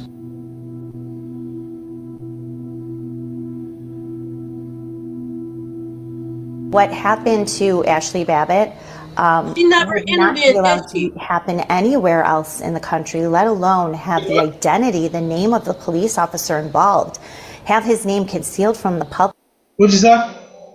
That report says something about her entering in through the window, if I'm not mistaken. Go back real quick to see what that thing said.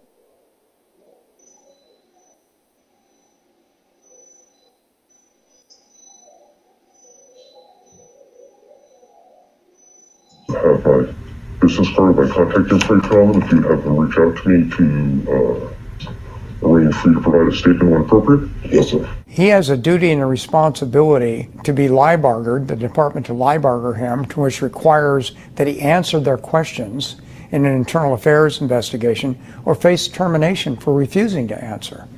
He has no right to withhold an answer. My conclusion was that based on what I saw and observed in the video clip, that Ashley Babbitt was murdered. She was shot and killed under color of authority by an officer who violated not only the law but his oath and committed an arrestable offense. All right, stop that real quick. When Mrs. Babbitt entered through the broken window and entered and entered the inner protected area wearing a backpack and refusing the verbal commands of multiple armed federal officers with weapons drawn. The threat she posed was clear, and Lieutenant Byrd, as the first officer in the final line of defense, was absolutely justified in his use of force. Did she actually enter through the window? Because if that's the case, how did she fall backwards into the arms or on the ground? The videos showed that she was she probably got her hand through. Her whole body wasn't through yet. Exactly. But doesn't it sound like they're saying that she entered into the yeah. window? Already on the other side. Yeah. And with all that noise, if he did say, stop or I'll shoot, how's she gonna hear it? You're in you're in an enclosed area, people are yelling, screaming, the the it's marble walls, you know, all of that stuff just vibrates and reverberates and echoes how can you clearly understand if somebody's telling you to, to stop? Yeah, I agree. I mean, maybe people are saying, you know, at least she should have saw the guns, you know, but at the same time, it's it's it's a it's a hard call, in my opinion, because you you really don't. say. Huh? Listen to what her husband's getting ready to say. Mm-hmm.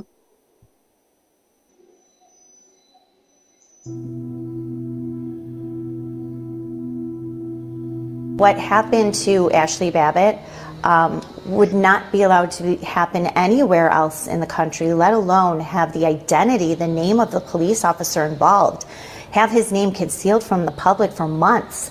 Um, that just never happens. Another case of the People media doing all of that with Congress. That, that's you know he, he knew they guilty. People uh, who you know, are, uh, are guilty of a crime. Everyone's seen the video, I think, where Ashley Babbitt was shot, but what's not paid attention to is how she got through this window and exactly what happened. And there are these really suspicious individuals. What is suspicious about these individuals in the scene? Well, the number of them, to begin with, uh, Ashley Babbitt, when she made her way up to the window, she was surrounded by people who fit that definition. In her immediate vicinity surrounding her, there were probably three or four three or four suspicious actors and 20 suspicious actors total yes. in that room, in that area. And one of them, who was an instigator, Zachary Alam, he was the one bashing the window with, with a black helmet, and he knocked out several window panes. And Ashley Babbitt kind of had a running spar with him. She was screaming at him to stop. She stepped forward and she punched him in the face. Ashley Babbitt tried to stop this individual, then, you're saying? She did. She got after the police officers who were there. Why aren't you stopping this?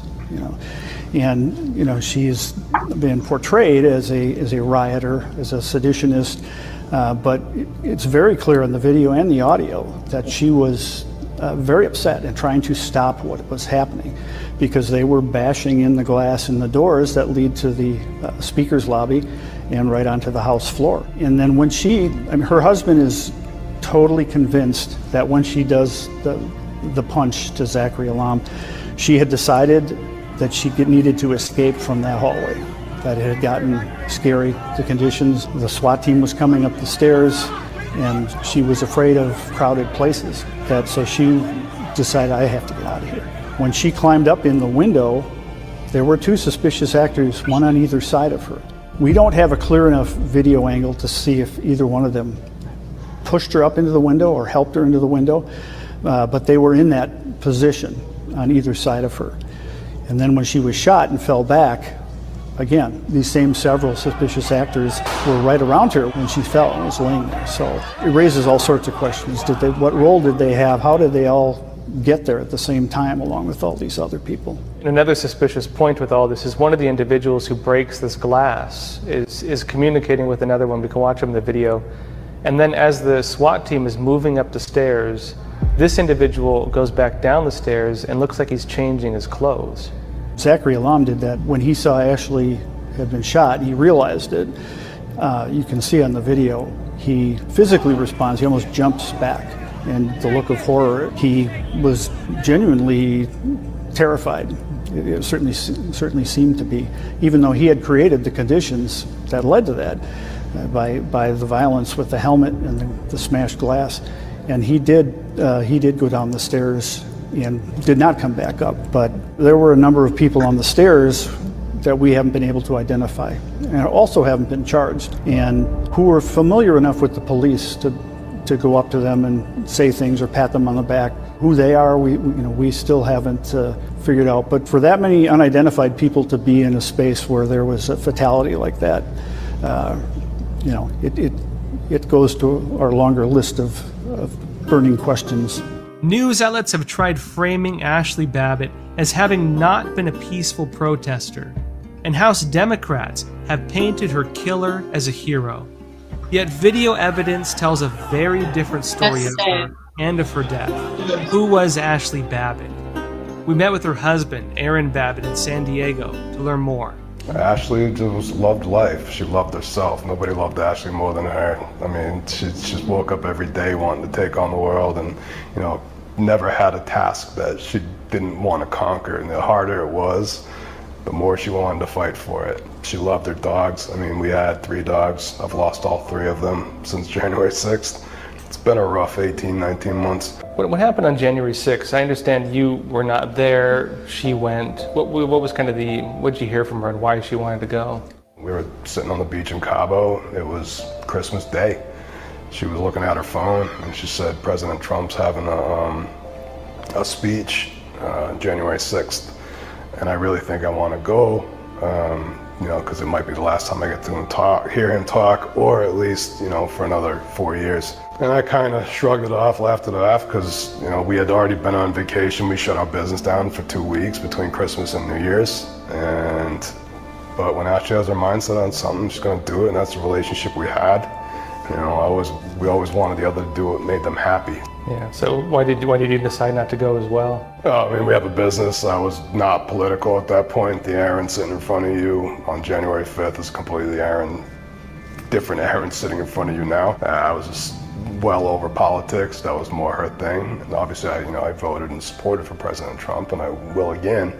But it just wasn't my thing. She was having the best day of her life, and you could see that. She put on a Facebook Live video of her walking down the, the inaugural path on the way to the Capitol, and she specifically says that I just got to see President Trump speak, and I can tell you, as big of a fan she was and a supporter, that she would never leave until he was fully out of sight.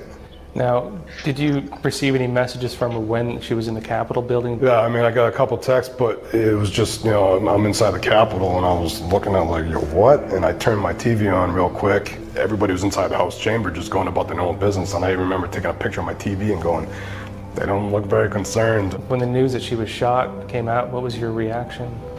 Uh, I watched it live. I was, I was watching it happen. Um, I had to, out here in California, we are still heavily locked down for COVID. I had to make a gym uh, reservation, and I had a short day that day, so I got home at like 11:30 our time. Um, and I got a call somewhere just after 12 saying that uh, it, it, was from a person that I really don't talk to. I mean, him and Ashley's wife were really good friends. We're, we're buddies when we're around each other, but that's about it. He said that his wife had um, thought that she had seen Ashley on TV and looked like she'd been hurt. There was something about a door or a window. I could hear the tremble in his voice, and I hung the phone up. I walked outside, you know, out into the living room, and I turned my TV on, and the very first image I saw was Ashley laying on the ground with blood you know, blood coming out. The lights went out. I collapsed. I came to. There was there were people in my house. Um, I knew them, but I don't remember them coming in. At that point, I mean, my life really just changed forever. I mean, I had to. My phone started ringing, and I'm, you know, thinking, hey, I'm getting info now, and it's, hey, this is so and so from this TV station in San Diego. I, I, you're not who I want to talk to. I'm trying to find out what happened to my wife, you know, and I'm, I have to answer these phone calls. I was bound to the same use of force continuum that those police are in DC. I worked at a security nuclear power plant. I knew the steps. I could spit them out verbatim when I was working there.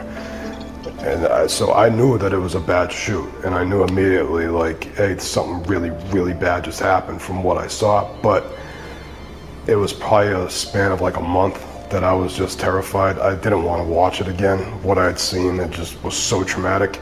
I didn't want to watch it happen again. But then I'd like run into random people that I knew, grown men, customers, and they'd just be sobbing on my shoulder. And I'm like, I don't think I've really seen it all in, in its entirety. Uh, so I had to make that jump into um, basically watching and looking at every picture that no husband should ever have to look at. But I had to, because I had to harden my skin. I had to thicken my skin over it. So I got to the point to where I just, I, you know, rip the band-aid off every morning. I'll search Ashley's name on Twitter. I'll read all the bad stuff. I'll, you know, whoever wants to put a picture up, I've already seen it. You know, so it just, I do that and it got me to the point to where nobody can rock me. You know, nobody's gonna say it to my face. They're not gonna, you know, it's just, that's just how it is. Ashley Babbitt was the only person confirmed to have been killed on January 6, but another death also has video evidence suggesting that DC Metropolitan Police may have played a role. That of Rosanne Boyland. Rosanne Boyland was part of a crowd that had gathered in the tunnel entrance on the lower west terrace. It was one of the entrances to the Capitol, and the police in trying to drive the people out, unleashed some sort of chemical irritant that appeared to displace the oxygen. The witnesses described feeling that the oxygen had been sucked out of the air and they couldn't breathe. Because people could not draw breath in, they very quickly went unconscious. And Rosanne was one of the first to fall right at the tunnel entrance. She went down a number of people who continued to push out landed on top of her. In almost an instant, she was under five or six people deep. There is a duty on the part of police once they've pushed somebody out of the tunnel or attempting to push them out of the tunnel and they fall to render aid or to get them up and get them out of the tunnel. It's incumbent upon them to do that. The video is quite shocking. It looks like a waterfall going down the steps leading away from this entrance, people just tumbling out.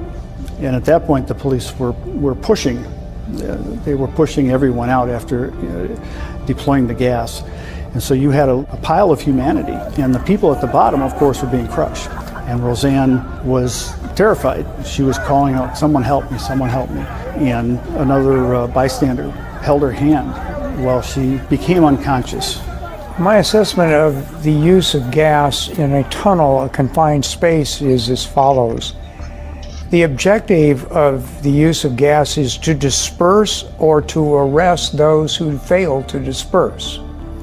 In a confined space like a tunnel, when you discharge gas, you suck up the oxygen. You cause a panic reaction, which is increased breathing, which ingest and ingestation of gas causes pain and problems that cause people to pass out. So Rosanne's trapped under these people. She collapsed when, the, again, the air had been sucked out of the room by some kind of chemical irritant.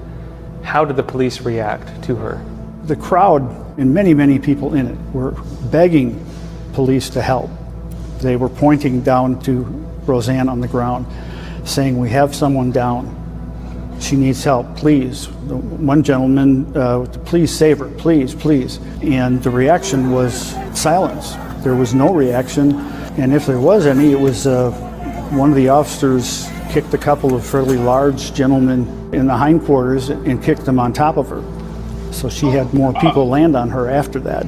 I saw individuals who were screaming for assistance to be given to her, that she was dying, please save a life. Those kinds of comments. I saw one individual who was struck with a baton and bleeding, who was screaming for help to be rendered to her, and nothing was forthcoming from law enforcement.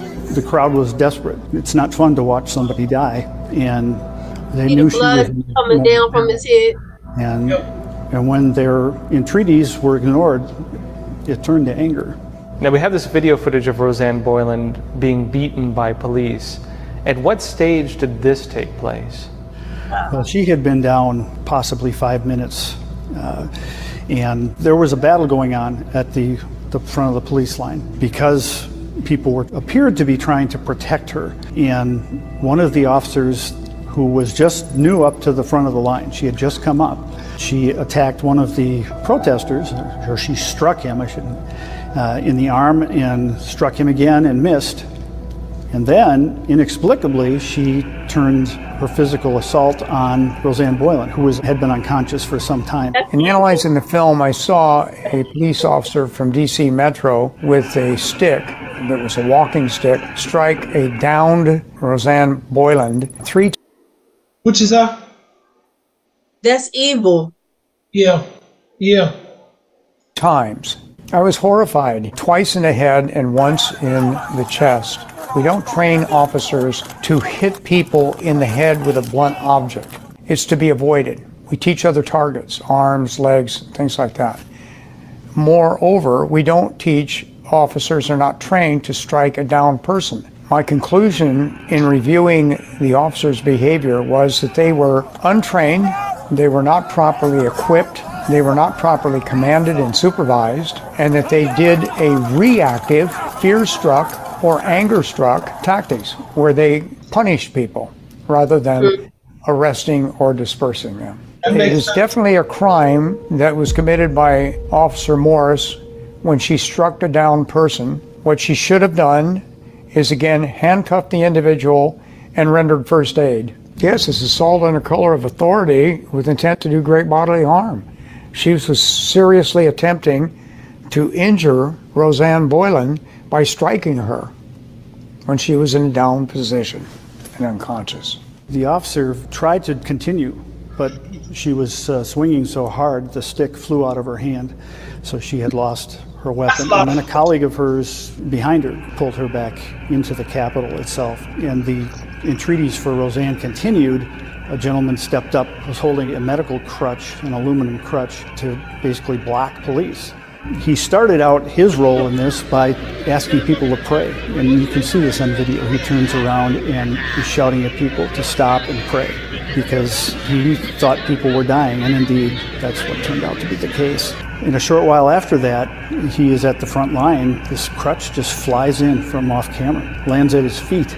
So he ended up picking that up. He said, I'd try to make myself as big as possible to be a barrier between the police and the crowd. And as he did this, some of the bystanders pulled Rosanne down the steps and started CPR. I mean, he's charged with, uh, with multiple uh, counts, but in the media and even in his own fam- extended family, uh, he got pretty widespread condemnation. You know, he was labeled as, as a, an insurrectionist uh, in that he was assaulting the police. You can look at that video and you can draw other conclusions, but his input was key. He was widely condemned. Short time after Luke Coffee held the crutch up and the bystanders tried doing CPR, they picked her up and set her down right in front of the police. You watch the video and it almost seemed to be like, here is a person in need of help, help her. And uh, eventually an officer did step forward and grabbed her by the foot, but they they dragged her out, and it reminded me of deer hunting. You drag out a, a deer carcass, and you know her arms went up over her head. She lost a good bit of her clothing in this process, uh, but they pulled her into the Capitol. Then she did receive emergency care, and I think heroic care. The officers that were inside didn't hesitate. Unfortunately, we're pretty sure she was deceased by that time, but that did give the family great comfort to see that not all the officers were indifferent to what was going on with her. Imagine if the American people actually saw just what happened to Rosanne Boyland and these officers who keep portraying themselves as heroes that day when they were the villains. And I've said this over and over.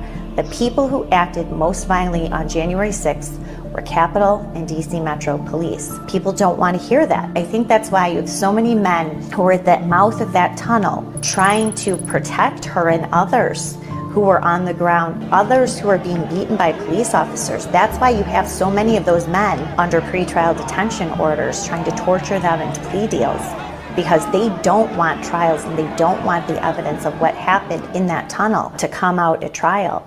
And so I think that's why you've got at least six or seven men who were there who were also who were pitting police officers. I mean, I'm not that is a fact. But when you see law enforcement, when you see thugs disguised as police officers, you're not you can defend yourself and others around you. And the fact that even the video that most of the public and certainly the media has seen, that they have not questioned why those police officers did not stop what they were doing, clear an area, and attempt to resuscitate her, help her, or get her out of that crowd. Um, that they dragged her back through the tunnel, uh, and I've heard descriptions of what she looked like being dragged through that tunnel. Again, that's why they don't want the surveillance video released, right? I mean, you have thousands of hours of it. The DC medical examiner ruled it was accidental and ascribed it to amphetamine intoxication. She had a prescription for Adderall for uh, ADHD, which she had been on for probably 10 years. It was a drug she was certainly used to, and there was no indication she had any distress up until the point she fell. But that was his finding and the, the family, the Boyland family, immediately uh, felt they needed to challenge that. And they did hire their own pathologist to review the autopsy. And that person came to, came to a different conclusion and said that uh, amphetamine intoxication was clearly not the reason for her death and seemed to acknowledge that the circumstances she was in with the crowd and being crushed and this violence going on around her and uh, and pepper gel just dripping from on high. Uh, and she's probably inhaling some of this stuff, that those could have been very easily aggravating factors. Video footage of protesters fighting with police at the doors of the Capitol building have been among the more common scenes used by media outlets, trying to paint the protesters as violent. Yet the full context of that scene is often left out. When the video evidence is shown in its full context, it's clear the crowd is trying to rescue Rosanne Boyland as police beat her unconscious body. To get the deeper context of the crowd and what took place, we met with Luke Coffey, the man who pushed the police back using a crutch, which then allowed other protesters to pull Rosanne from the tunnel. I was walking back to the hotel and I was approached by three different men, kind of younger guys, that were running away from the Capitol and were basically telling uh, people that we need patriots at the Capitol. There are people dying inside. We need patriots. But it was, I thought it was strange because they were running away from the Capitol and we were still at least a mile probably away.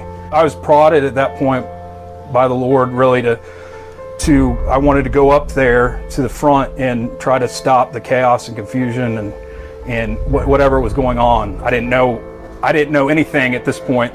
So initially when they approached me, it was, it was, uh, I, I, felt it would just, it stood out as a very strange occurrence that they were um, trying to get people to go up there and why were they running away from it? It was, it was bizarre really. And I had a, a friend that is, uh, I would consider a conspiracy theorist by nature and he warned me that there could be a false flag incident that day. Be very careful. And it, that's immediately what I thought that these gentlemen were trying to escalate, pro- provocateurs that were working to get people up there. I heard the Holy Spirit speak to me and say, Go up and to the front and pray. And it was very clear voice. I think there are three voices in our head our own, the Holy Spirit, if you know Jesus, and demonic spirits that can influence you. I know was not my own voice, and it was the Lord that very much told me, and I felt it was a prodding in my heart to go up there, regardless of the risk, and just pray and and pray for peace. As I was walking up there, it did. I felt like there were saints, you know, that were making eye contact, going out of their way to make eye contact with me. And this is a crowd of 20 to 30,000 people. But it was certain people that were just still and peaceful and just making, they'd give me a little nod or just make eye contact with me. And, you know, the eyes are the window of the soul, and it was something incredible that really has stood out um, to me, and I haven't told a lot of people. It was an overcast day for the most part, but the clouds opened up, and I did see these strips of paper coming down. They were verses that were encouraged me to continue on, and I don't think other people saw them, and I know I wasn't hallucinating, um, but it was prodding me to continue on, and. Uh, I would like to know if those strips of paper were just real or something that was just in his imagination that God caused him to see so that he could do what he did in order to help. But um it's going to be interesting to see if any of the footage comes out showing this these strips of paper or if there's going to be other people who come out and say they see they see the same thing. It's just uh it's kind of different for here for for him to say this so and you know how you know how people will say they saw in the spirit, and mm-hmm. then they will, you know, it seemed like it's real. So I think this is what happened to him. You know, he's already saying, you know, he felt a prompt from the Lord. So I think he spiritual, but I mean, I get it. You think it's spooky spiritual? Yeah, I think he's, I think he's spooky spiritual. Uh, I mean, he's he's probably legitimate, but it's just kind of I don't know. It's, it's, it's a good story, you know, for what he's for what he's doing and what he did, and he's suffering because he stood up for righteousness. But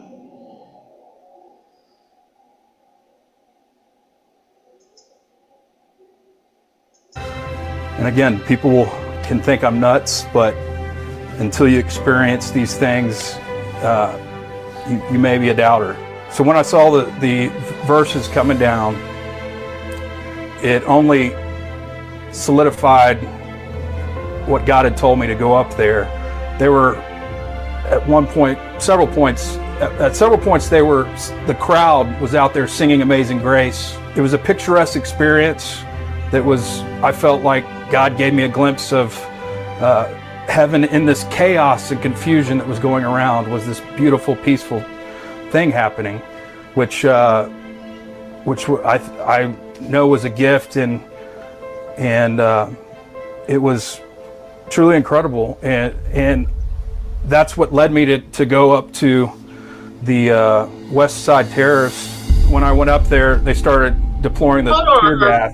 People started falling backwards on top of each other. If you look at his body language, you can tell that he was thrown off too. Normally, spooky spe- spooky people are 100% like, yeah, yeah, God said, God showed, and they're more, they're confident in the way where it seems goofy. But for him, to me, he was like, he couldn't he couldn't explain it but he was telling it as he's how he saw it. So to me in my spirit i'm thinking he had he he saw something. He saw something. I'm i'm curious uh, and and I'm not saying he didn't, but I would just like to see a second corroboration of the story. Because uh, have you haven't you saw in the spirit realm certain things that that took place, or I, I, I have seen that, but here's here's here's my spooky spiritual part. He's out there at the rally, and God told him to go to the front.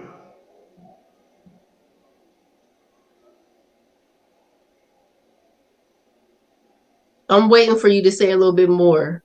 I'm, I'm just, I'm just saying. It just. Why does that seem unrealistic?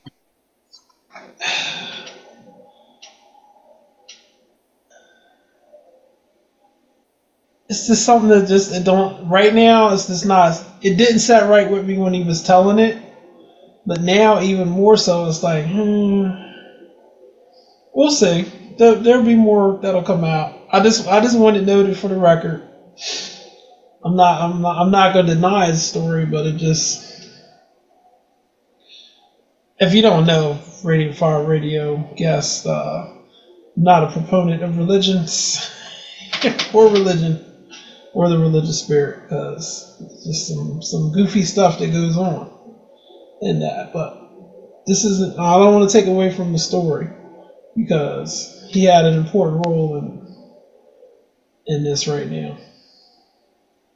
Other, and we were trying to get away because they couldn't breathe from the tear gas. I saw multiple women that I tried to help that were on the bottom of three to four people piled deep, and I was with no success was able to pull them out. So at that point, I went to the crowd and was saying, "We got to stop this. We got to pray."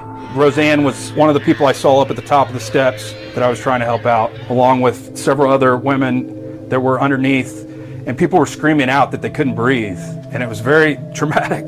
The gas made everybody freak out and, and caused more chaos. And uh, so everyone had fallen on top of each other. And so I went up to the front telling them, everyone stop and pray because I really believe people were going to die. I thought people were going to perish underneath that, that crowd because it was just jam packed. People crying out maybe for their last breaths. At that point is where I did hear the voice of the Lord say, Luke, go stand in the gap and uh, and at the same around the same time, these three other guys were talking about that we need to do something so this doesn't happen again. So this, so to de-escalate it, to to prevent it from happening again. The, a couple of these guys were like, I, I don't want to risk going up there, and and one said I got my family to think of, and I said I'm single, I'll go up there, and and uh, so I tried to walk as peacefully and slowly as I could um, and go right up to the line of, of police. And I didn't know how many there were. I did see that they were swinging and it was violent, and there were people on both sides swinging. And so I said, Stop immediately. Stop, guys. We're all Americans. Stop. I was immediately sprayed with pepper spray directly to my face and was being hit as well. So I couldn't see well, obviously, but I looked down and happened to see a crutch that I guess had just flown up there and landed at my feet. And so I was prompted to pick it up and put it over my head. The most peaceful thing I could do is make myself big and try to make a wall between both parties. I don't know if it's audible in the recordings, but I said, in, in the name of Jesus, Lord, please stop this. And then I turned around and said it to the crowd, stop, everyone stop. And then I was hit in the back, which prompted me to turn around and put the crutch in a defensive manner uh, in front of me. It was a fight, I can say it was a fight or flight response to being uh, attacked and and you know the crutch was never meant to be used in, in, any other way than to defend myself or peace, to peacefully make a stand and then to defend myself. There was a reason, and it wasn't a coincidence.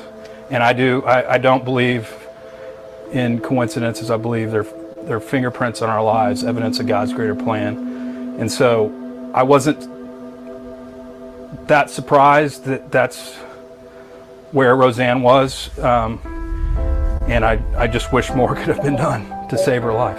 One of the biggest crossroad moments of my life was first experiencing getting hit by a car with the love of my life over my shoulder and uh, her perishing that evening. What I learned from that experience is that God is the author of our lives. He is the great um, director. He is uh, he is in control. He's sovereign. He's providential. And God used what was the my worst nightmare to show to really show up and and in my life. And so it was the that was the hard it's it's weird to say, but it was the greatest moment and the worst moment of my life mm. when I lost her. So when for to have another woman in my proximity um, is very, I don't know what, what to say about it.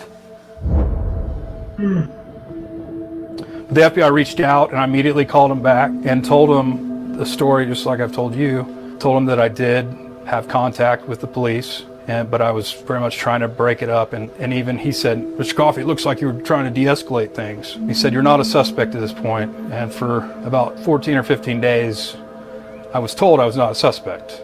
Initially, he said, if, if they charge you anything, it will be a misdemeanor, disorderly conduct. but he said they may not charge you at all. You know, it says you were. It looks it looks like you were trying to de-escalate things, or so. You know, ten or twelve days later, he said, "Mr. Coffey's not looking good for you," and I said, "What do you mean?" And he goes, "Well, we've seen some new evidence, and uh, we're going to need you to." Uh, come in and talk to us. And I said, well, let me let my lawyer talk to you. That's right. Didn't have a lawyer at the time, but I quickly got one and uh, hired one, and and uh, who negotiated what became me turning myself in to the FBI in Dallas. I spent 45 days in a prison down here in Texas, Limestone County. I've had two plea deals come in, one of which was four to five years, pleading guilty to a felony assault with a deadly weapon, the crutch being the deadly weapon. When I met with my lawyers most recently, I was able to go to Midland, Texas, where they are for several days, and they had a potential plea deal that was similar to another defendant that was 8 to 14 months, but still pleading guilty to a felony assault with a deadly weapon. I just know I feel called to fight for truth, not for just myself, but for other J6ers the only thing they can do is kill me or put me back in prison, and I'm not scared either way. So I'm ready to do whatever God calls me and whatever He wills it for my life. It's my absolute full intention to go to trial.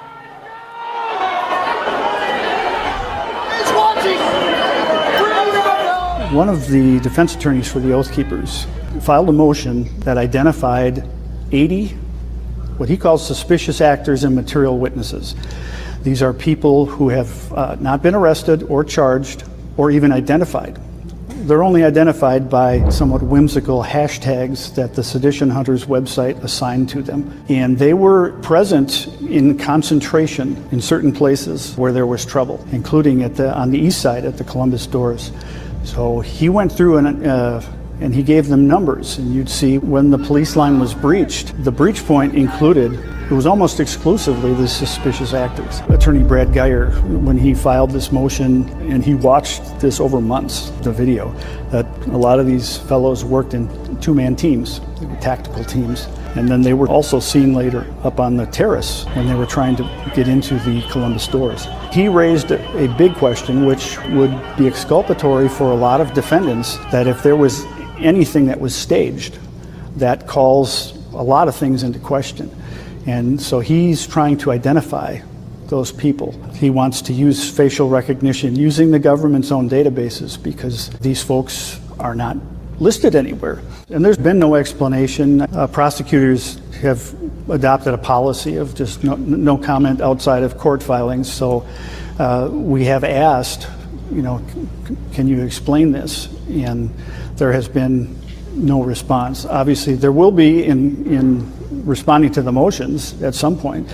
Um, so we, we don't know uh, and how those folks got there. But it compared to people who were charged, and some of them very quickly, some on January 7th uh, of 2021, um, to have people unidentified and that large a group that, that don't even have a name, much less be arrested or charged, that strikes me as very unusual. They were in various places. At the first breach point, in a smaller number, on the uh, the east steps leading up to the rotunda, a much larger group, and then there were others that were at the location where Ashli Babbitt was shot. Pretty substantial, more than 20 that we've identified.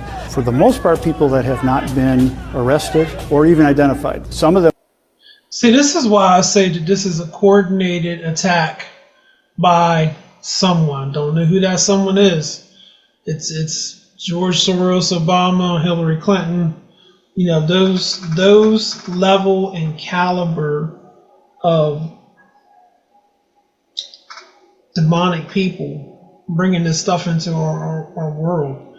And I remember talking about this in a sermon maybe in 2017. I was talking about mass confusion coming and don't be jumping on the bandwagon because it's going to be it's going to put you in a situation where you know uh, you, you you see called, you called it the wall god called it the wall of confusion the wall of confusion. Yes, you see this this wall hit people, and they they will do things that they normally wouldn't do, and you get in these if if you get in these situations, and it's you know not orchestrated by the devil, there's a good chance and a good opportunity for you to do something that's going to give God a black eye.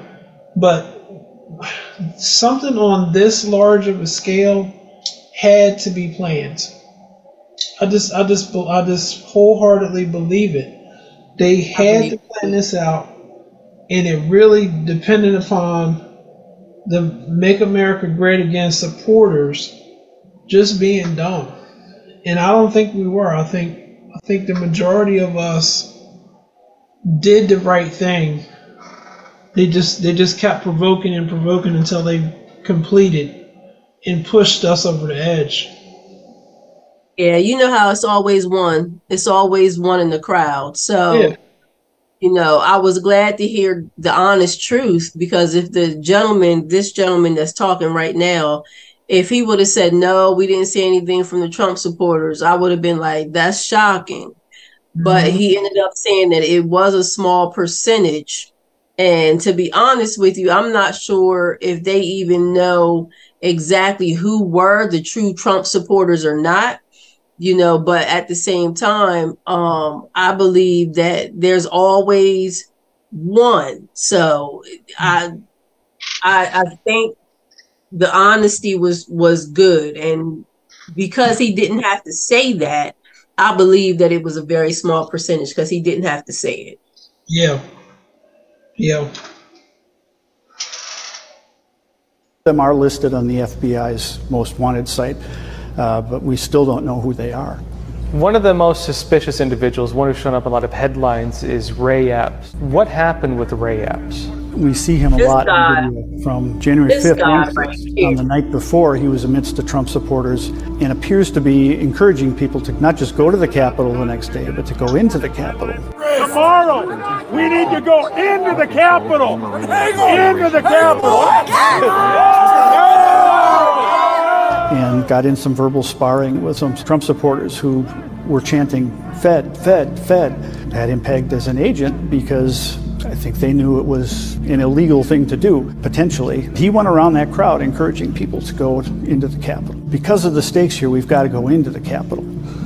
Uh, there were plenty of people charged that day for encouraging others to go inside the Capitol, and Ray was arrested or charged with anything. Wait, so they're going after people for entering the Capitol building, but one of the individuals who demonstrated, you know, pre- premeditated entry to the Capitol and was encouraging others was never actually charged. That obviously raised a lot of questions, and I know uh, he denied being any kind of an informant, uh, working for the government.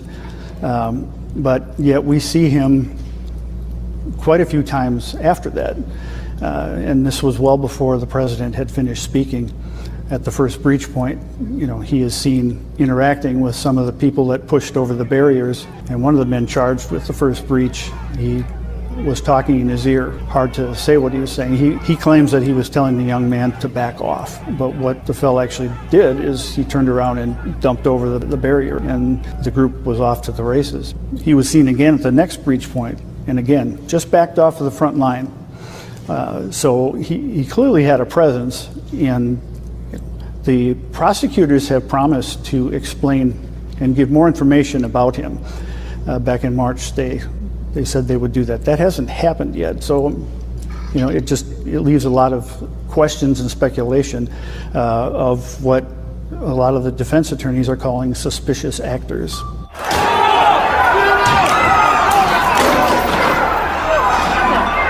Who is this individual we're looking at in this piece of footage? Well, a radio journalist from Michigan was shooting video that day at the Capitol. What he captured were two, most charitably called suspicious actors, but they are dressed in such a way that led him to believe that they were government agents. And one of them, after the windows had been broken by a protester, it was encouraging people to, to pull the rest of the glass out and go inside. Bobby Powell, who was the journalist that had shot it, and he has his camera rolling, he told him that would be illegal and that wouldn't be a good idea. He warned people off not to go into that window, and then he turned his camera around and he caught this agent or suspicious actor pulling a large pane of glass out, this tempered glass. It kind of folds in, into itself, crunch onto the ground. When he realized he was being filmed, he quickly dropped it. It seems apparent on the video that he did not want to be seen doing what he, what he just did. So he pulled in a protester and started blaming him.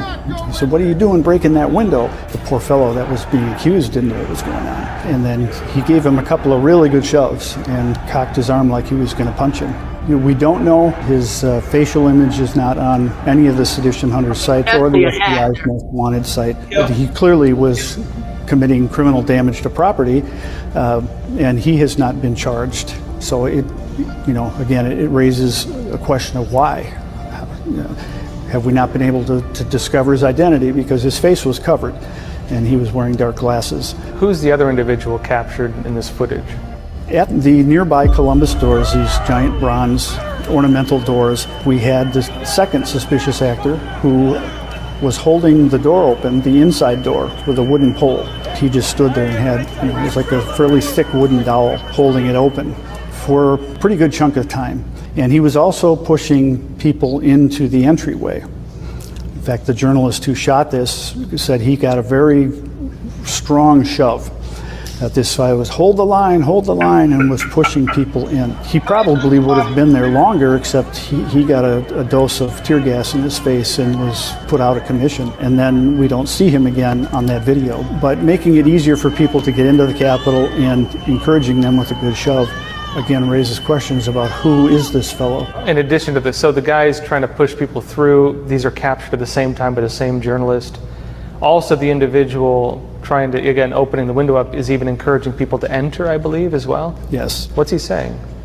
Well, he, he said, why don't y'all uh, open the rest of it up?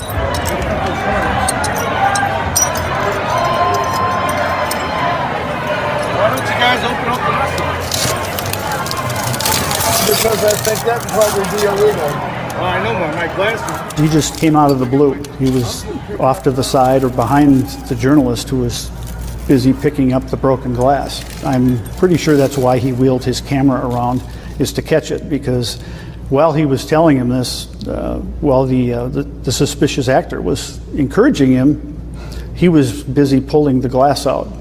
You could hear it crinkling while he's saying these things. So, um, you know, and again, it was just encouraging people to do what we're told they're not supposed to do, is trespass in the Capitol. I remember hearing um, from previous rallies and other news that Antifa, previous rallies even, uh, would infiltrate and say one day they're going to do something and they'll be dressed as Trump supporters and do something to make us look bad. Before she ended up at the, the mouth of the tunnel, uh, there was a window nearby that was being attacked with hammers. I think there was even a crowbar that was used. And one of the times that, that an individual stepped up and was trying to smack at this window. Everyone's yelling Antifa, but no one's stopping him. So um, I just didn't give it a second thought, and I the ran. Women, uh, it's the women knocking people out. And right before I make it to him, somebody else jumps up and takes him down from breaking the window. But as he does that, there's a group of probably two, at least, men that pull him off of the man that was breaking the window. As soon as I make it there, I grab the guy that was smashing the window and I pull him down. And next thing you know, people were standing back up after we scuffled. And I'm like, we don't do that. Trump supporters, we don't do that. Then there's other people, no, we're all on the same team. I'm like, no, no, we're not. Who brings something like that to a Trump rally, let alone to break out the Capitol window? That That's not us. The second man, um, I go to reach for him to pull him down and grab his backpack. And as I do that, two or more men grab me and they go Yeah. to pull me Yep. off of him. Yep. And I come around and I reach with my other You hand that? and I push this oh, man's window. head. And then there's this big like argument that ensues. And a man from like nowhere Say it again. Up in that window, right? No. Right here? Nope, that ain't. No. Nope. Where's she at? Right here. Can you see it? I can't see your um. All right, look at the look look off to your right, and you see the guy with the the the scarf on. He got the hat on that got the little fuzzy at the top. He's at the top, just chilling, just looking over. Yeah. Look down. You see those two red hats right underneath him? Yeah. You see the man with the camera? Yeah. She is the one that's right in front of that camera. Oh, dad. They, they, grabbed her. She was in there swinging. She she pulled the man down. She was trying to break it up, but these the two guys that are close to her, in front of her, grabbed her arms so they could um, do whatever they was there to do. So to stop her. Hmm. So all of those people that you see are probably imposters in front, at least on the front line. Dag. Yep, she was the only one that was trying to make sure she stopped it, and she's gonna say, uh, um, they're they're gonna say, get her out of here, get her out of here. If she didn't say it already, but go ahead. Jumps up there with a bullhorn thing, like, get her out of here, get her out of here. And there's, I felt instantly like, they're gonna kill me or do something to me. And I, and I later, um, I'm just like scared. Some of the biggest names we've heard when it comes to, you know, the violent groups involved in January 6th was the Oath Keepers. Uh, this is, of course, you know, one of the militias in the United States and one that's very well known. And they're really one of the highlights of the case against the Trump supporters on that day. What do we know about their case? They're the, really the centerpiece of the prosecution on January 6th, um, accused of going there to prevent the counting of the electoral votes by force and violence if necessary, according to prosecutors.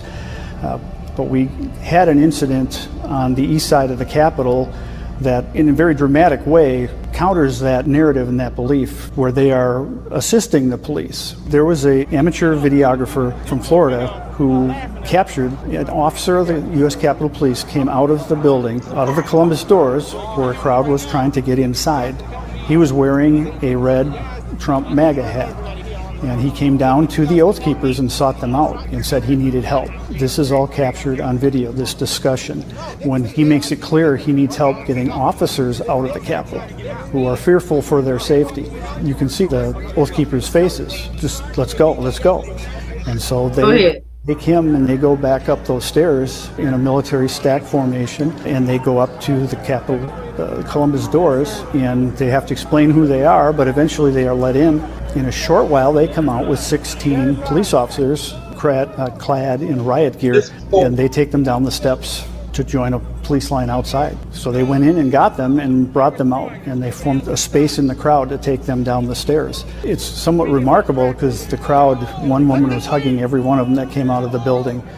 Others are thanking them. There wasn't any attacking uh, done on that, but the Oath Keepers are very quick to point out that's part of their mission. So many of them are actually law enforcement officers, or they served in the military, or they're retired, uh, and that you know they were there that day doing security for very.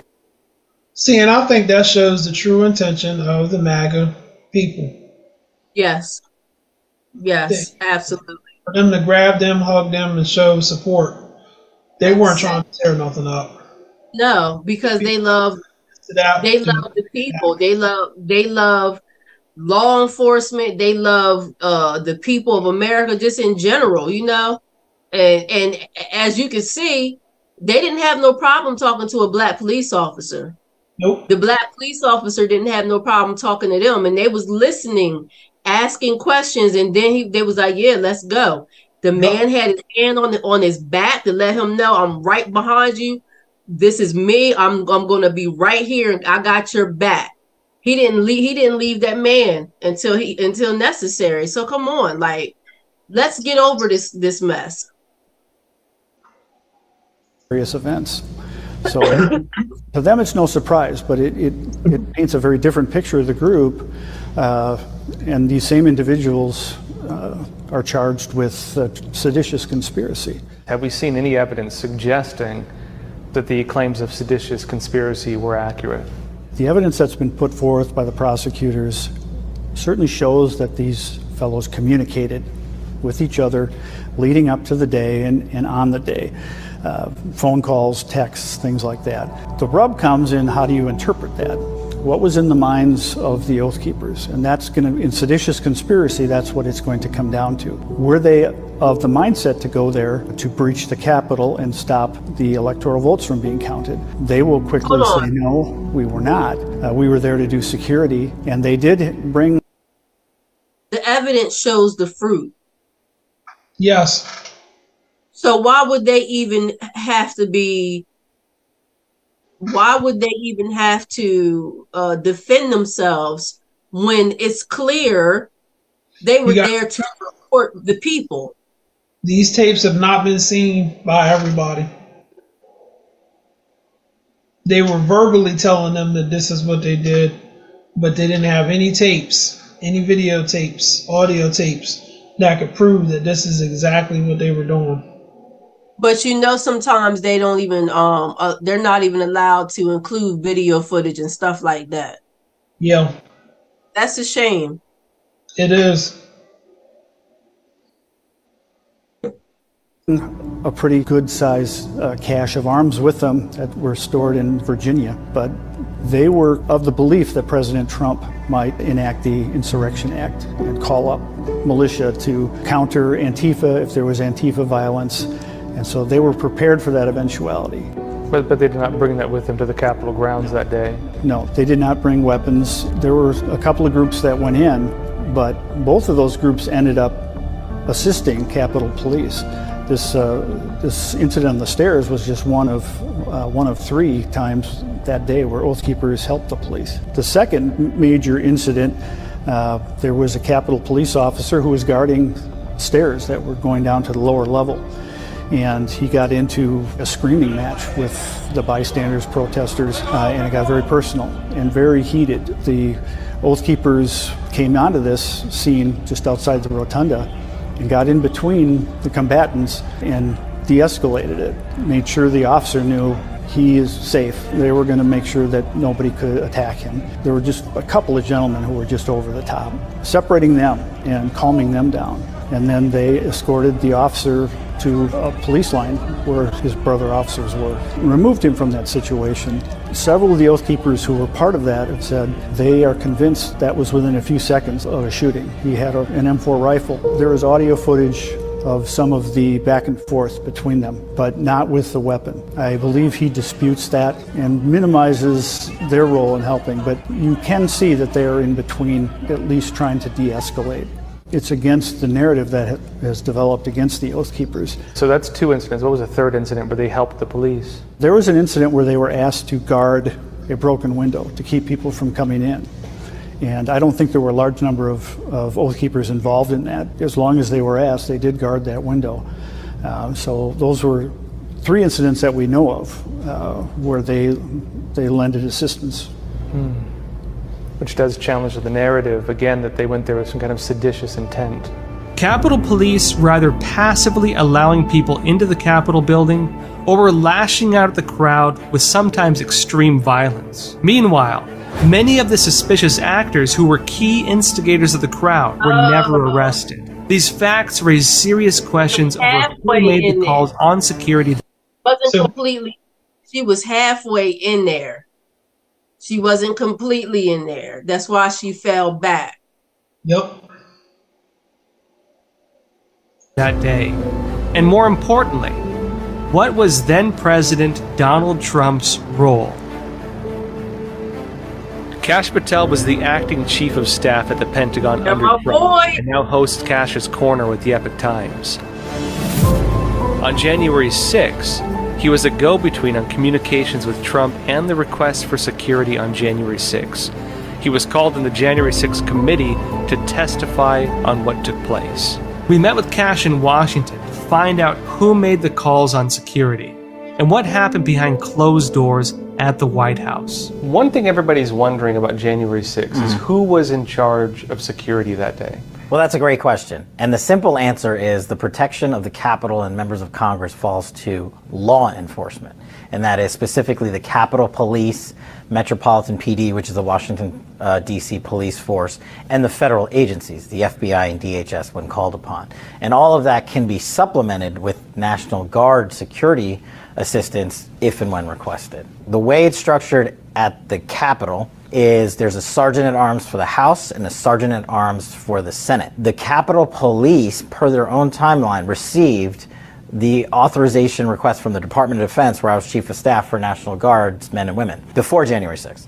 The Capitol Police then went to the Sergeant at Arms in the House and the Senate and the Chief of Police, and the decision was made, pursuant to their own timeline, that that request would be declined. The United States Supreme Court, Posse Comitatus, said, rightfully so, the United States military cannot be deployed domestically. Um, that's what local law enforcement and federal law enforcement are for. But they said that this is the whole purpose behind the National Guard, who are not full time uniformed military officials. They are doctors, lawyers, teachers, husbands, wives, parents who live in the community and have other full time jobs, but when called upon are activated to come into the National Guard. The Supreme Court said two things must happen. One, the President of the United States has to authorize, not order, authorize the use of the National Guard. Once that happens, step two has to happen as well before they can be deployed. And that is a request from the head of the state, the governor, or in this case, Mayor Bowser, because it's Washington, D.C., or federal law enforcement needs to request the National Guard to be deployed. If those two things don't happen, then any issuance of the National Guard would be literally unconstitutional take you back to January 4th ish, right? We're in the Oval Office with President Trump. It was me, the Secretary of Defense, Chairman of Joint Chiefs of Staff, Chief of Staff to the President of the United States, and obviously President Trump, and maybe one or two other officials. And I remember it, it was a Monday morning. We were talking about an extremely sensitive operation we were running overseas. Um, and then once we finished that topic, President Trump pivoted and said, hey, what are you guys doing, you know, basically for security? And I'm paraphrasing here for anything that might happen on January 6th. And we said, well, we're doing what we always do. We're getting ready, sir. And he said, Well, if you need up to 20,000 National Guardsmen and women, not just in Washington, wow. D.C., but anywhere in the country, you have my authorization. So, roger that, sir. Check. We've got the commander in chief giving us that authorization that the law requires. So, what do we do? The Department of Defense takes that authorization and goes to Mayor Bowser, literally, and goes to the Capitol Police and says, The president has said this many thousands of National Guardsmen and women are at your disposal but you need to make the request because the law prohibits us from just deploying them. Mayor Bowser, in writing, pursuant to her own letter that we released from her sent to the Department of Defense, declined. So think mm. about it. If mm. Trump really wanted to take over, why would he not use that opportunity at that time to say, "Okay, I'm gonna I'm gonna activate the National Guardsmen"? He follows the law every step of the way. You can't lead an insurrection if you're following the law, if you're following the Constitution, and to have the smarts and the wisdom enough to know, hey, these dummies haven't asked me for any extra security. I probably should check into that. Mm-hmm. Oh, we don't need it. You don't have to whatever the excuse was, whatever the lie was that they gave to him, mm-hmm. they knew he was going to be prepared for this. He, I don't just, think I don't think that he was prepared for it on on the on the the scale that it ended up because. But I mean prepared prepared in the sense that he he was going to be smart enough to know that his power was only was only limited to Mm-hmm. Mm-hmm. So.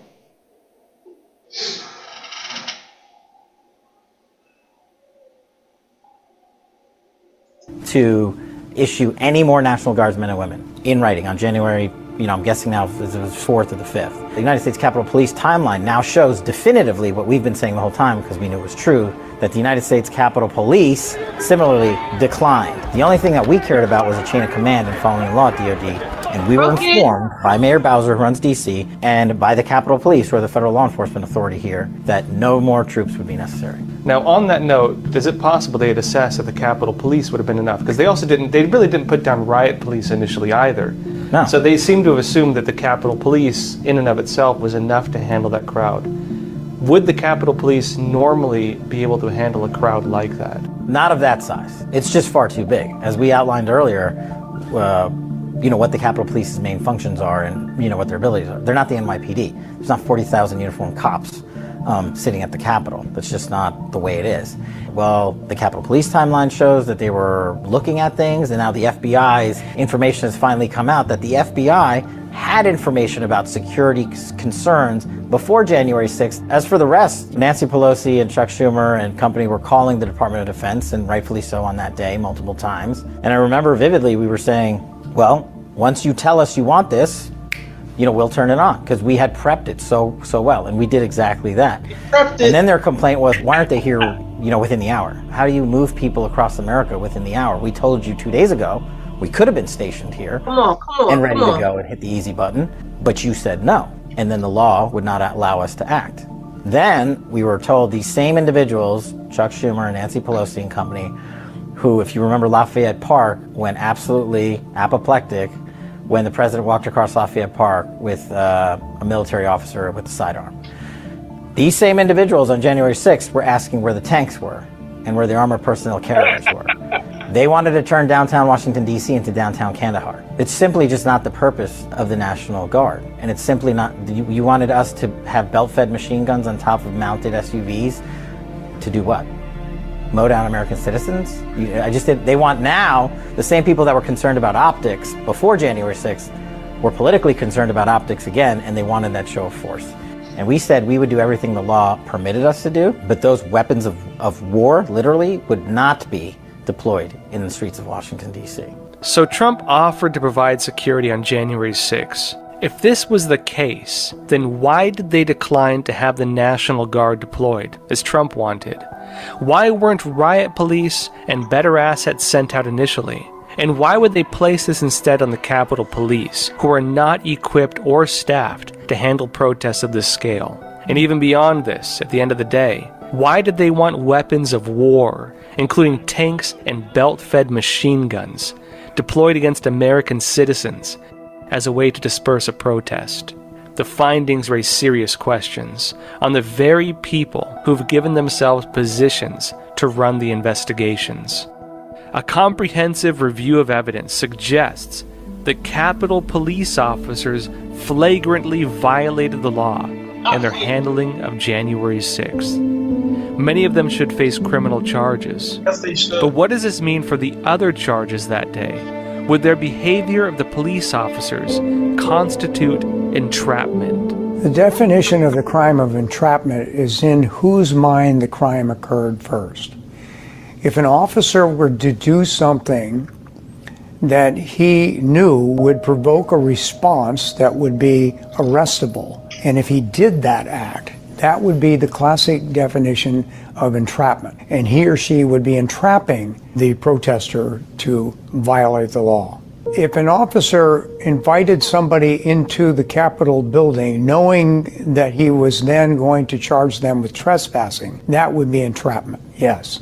From everything that I have looked at in this case, I believe that there was a conscious, um, if not stated, certainly endorsed and supported reaction on the part of uh, the, the police to create a circumstance where they could use force and make arrests.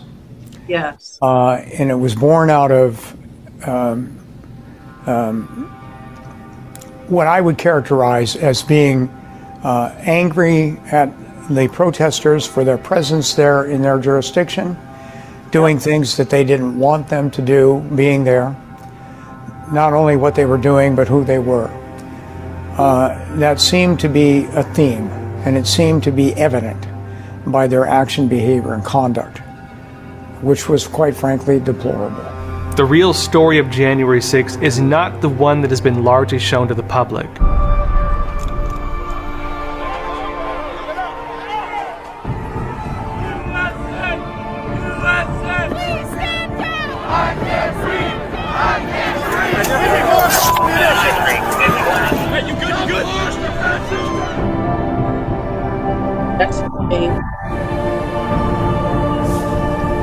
Normal protocols on a riot were not followed, and many people violated laws they did not know they were violating.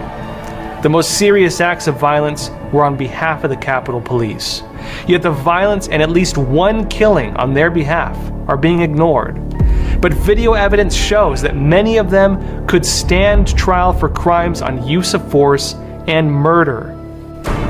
All of these issues beg the question of why. January 6 is now being used politically and as a justification to create new laws on domestic terrorism. But if the foundation is false, then how can these stand? Crimes were committed on January 6. But a two tiered justice system is not justice, and a political investigation from an aggrieved party is not a real investigation. Potential crimes on all sides need to be treated with equal weight. America needs answers on why the main instigators are not charged, who made the calls on security that day, and why. Only through a true and clear presentation of the day's incidents can the nation be assured that justice is being served. And only through this light of true justice can America begin to heal.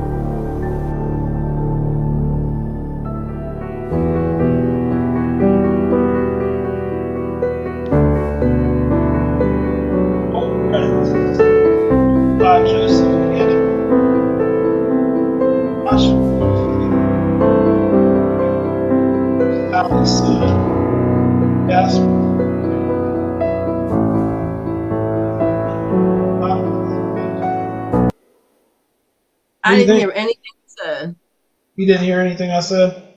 Mm-mm. Oh, uh, so I was saying, let me mute this.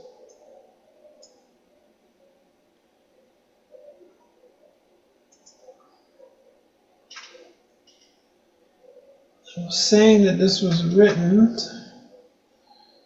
Come on.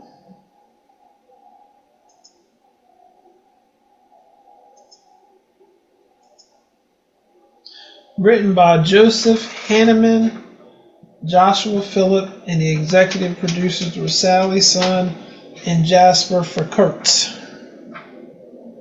Don't know who they are, but they did a fantabulous job. Yes, I agree. My um my thought is this, my final thought is this. this was a setup. This was an inside job given the many voices, the many witnesses that work on the grounds of uh, at, at, the White House. Um, yeah, and now given the fact that the the this uh, documentary has been released and it shows even further proof of uh, some foul play on the police. Um, I believe it was an inside job, and I believe that it's pure evil in regards to certain things that we saw pure hatred, pure evil, and a lack of uh, compassion for for life. Uh, if you are a MAGA supporter, if you are a Donald Trump supporter, um, they were doing to me what what people. It was a lack want. of support for your life uh, because you were a MAGA supporter, not yes. that you MAGA supporter and you didn't like life. No. They got it twisted. Yes, yes. So, you know, for for it to be revealed that President Trump had offered days before January 6th the additional um help or assistance 20,000 yeah. 20,000 people See, and and here's here's what I feel as I was watching this again as we just went through it. I feel like the motive was okay. All of these people who who love President Trump is going to come out here and they're going to act like they're going to support President Trump, but we got something for them. And it was almost like they were leading their own selves to the slaughter.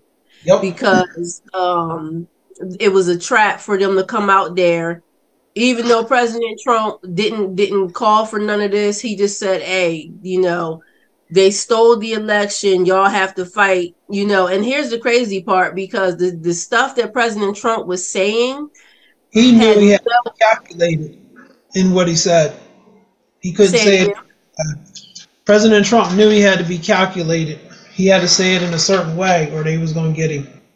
Yeah, and they still try to get them. But here's the thing: when you go back and you listen to all of the verbiage that some of the Democrats has said over the past four years about President Trump, um, when they when when they fight, we go low or whatever. All, all this crazy stuff that um that one lady was saying, Maxine Waters. It was just flat out crazy uh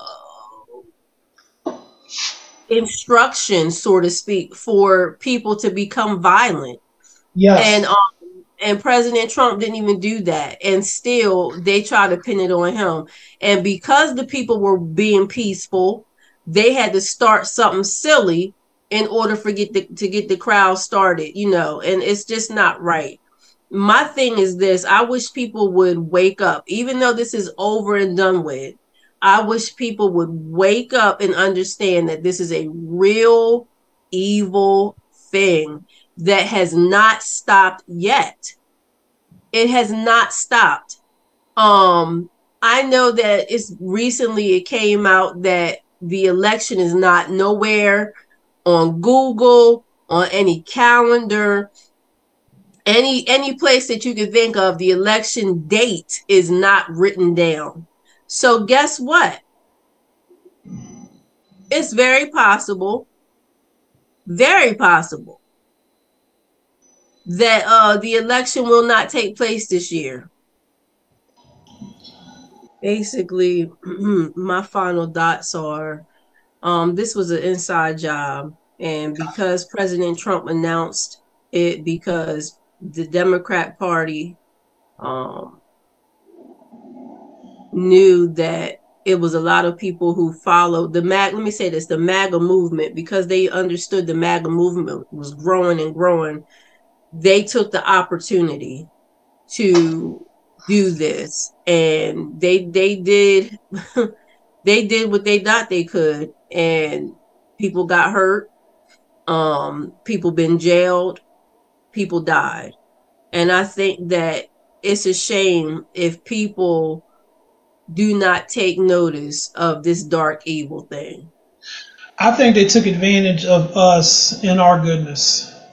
And I'm saying I'm saying this from a standpoint of they looked at us because we couldn't fathom them still in the election. We couldn't fathom them planting people inside of that ground, on those grounds, in such a large number with such an evil intent that we one they over they underestimated us. They figured we were so such hot-headed people uh, we were easily inflamed. You know everything that they said about president trump he's he's a, a nationalist. And these people are only going to want to support america. And this is wrong because adolf hitler was a nationalist and he he supported Germany and he wanted the German people to stand and to and to proclaim Germany. And this is what's wrong with President Trump. He wants to play, proclaim America over everyone else. There's nothing wrong with having a nationalist pride inside of your country. But when you get to the level of being a Adolf Hitler, where you're killing people off because they don't fit your, your mold or your pattern, they have tried from day one to, to fit President Trump into this Adolf Hitler mold, which means we're just blind people following him and doing everything that he tells us to do yeah. without any thought, without right. any type of uh, self judgment, self care. We're just blindly following him like we're a cult. And they assume because they're a cult that we're a cult and there it is, is. There it is. Yeah. Do you know how many people have been killed behind certain things that the Democrat Party has done, and they and and they have not been uh, like the lady said they've gotten away from uh, away with it. This enables them to keep going and keep going and keep going because nobody is touching them. They're going to have their day I don't care what nobody says. Their day is coming. It may not be in this lifetime, but their day is coming. It's it's probably not going to be in this lifetime because this ultimately is a spiritual battle that is taking place, and we have the battle between light and darkness that's that's flowing right now, and all of these evil people who are who are controlled by the principalities and powers that are tied to Jezebel, Ahab, uh, sex trafficking. They're tied to the drug addiction, the pharmakeia spirit. They're tied to mammon, greed. All of these principalities and powers have been fed. And they're they're continuously being fed because it's more and more greed, more and more corruption that's taking place. They're not getting smaller. And, let, and let's not even talk about the church because the church has just underestimated everything that's going on because we want uh, the Mitt Romneys of the world to come in and be president. We want another George Bush to come in and be president. We don't want someone who's going to produce righteousness and holiness. And mm. this isn't the president's job, but at the same time, the honor of the founding fathers was that they believed in morality. They believed that you cannot lead in any position if you did not have a sense of who you were, a sense of who God was, and a sense that because it a, a sense a sense that's built upon fairness and equality to all people because it comes from your knowledge and your relationship with God. And if you don't have a relationship with God, you're not going to be fair. You're not going to follow the Bible. You're not going to follow things that will help people in uh, not be enslaved to the government. Well, God is in full and complete control, and I know that He is uh, doing what He does. And you know, at the end of the day, um, I would just encourage everybody to to cry out to the Lord, seek truth, desire to have truth, and you'll be okay. Yep. Yep. I want to see justice for the people who are in prison right now. Yes. Accused. I want to see those people who were abused by the police get yes. justice. I want yes. them to face their uh, perpetrators, their tormentors, and and you know let them get their day in court. Yes. Where they say you did wrong. Yes. They can be confronted. Now, I really feel like that needs to happen. Don't know that it will. If you know, if President Trump gets back in there, I hope that he goes to the place where he really does what what he says and just cleans everything out and gets rid of all of the bad uh, eggs that are in there, the bad leaders, so that we really can start from scratch and fresh and anew. Mm-hmm. Four years is not a lot of time to do it, but if he goes in there with the right mindset of just cutting and getting rid of the junk, he it is possible.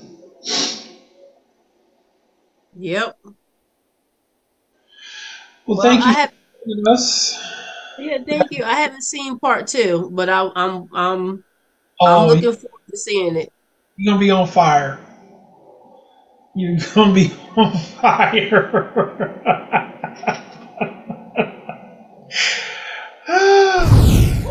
okay. All right. Well, thank you for having me. it's been a pleasure. It's been a pleasure. Can somebody hear me? This is Montana Civil Defense. Cover leader calling Somebody please come in. Come on, Raven. Cover leader calling Raven.